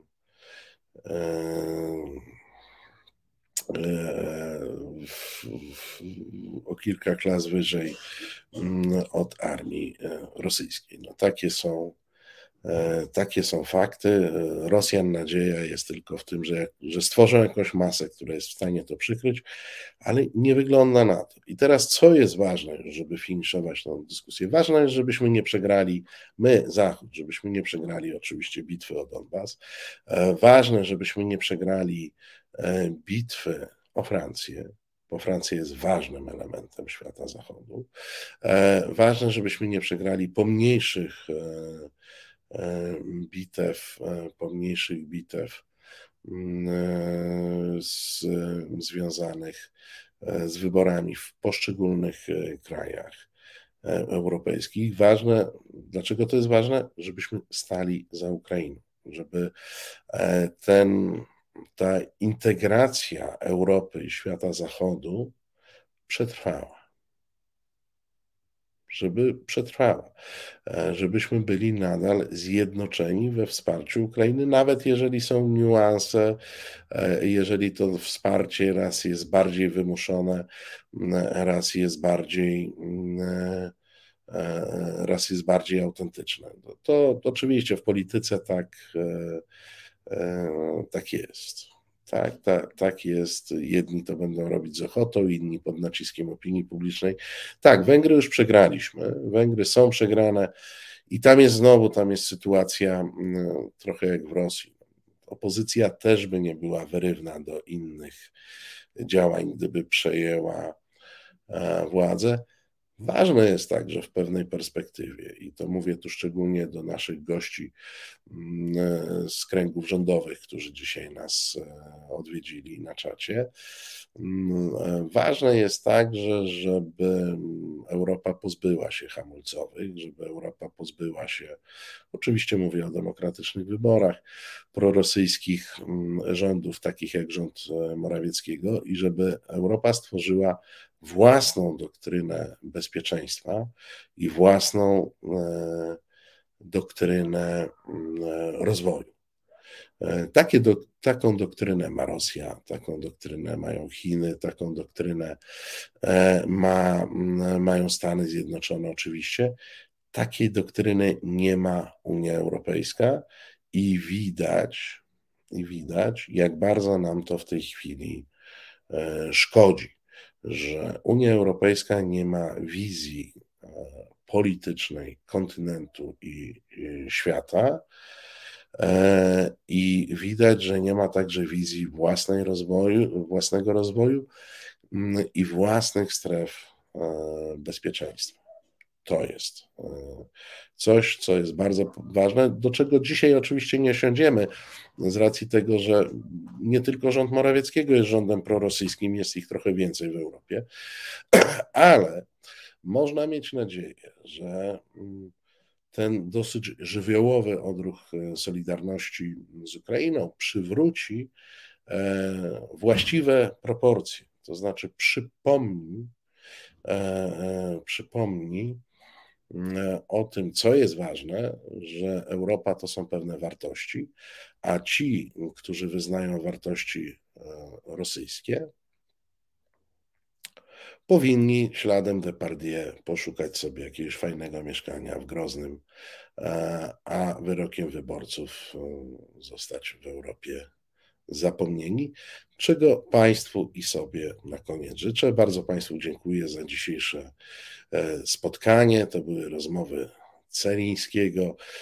10 kwietnia nie wspomnieliśmy nic o dzisiejszych obchodach, ale powiem Państwu uczciwie, ja ich miałem tak serdecznie dość, że nie bardzo chciałem do tego tematu e,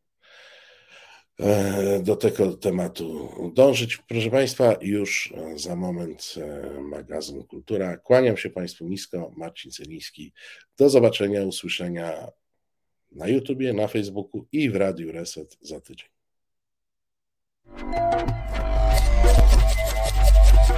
Reset Obywatelski.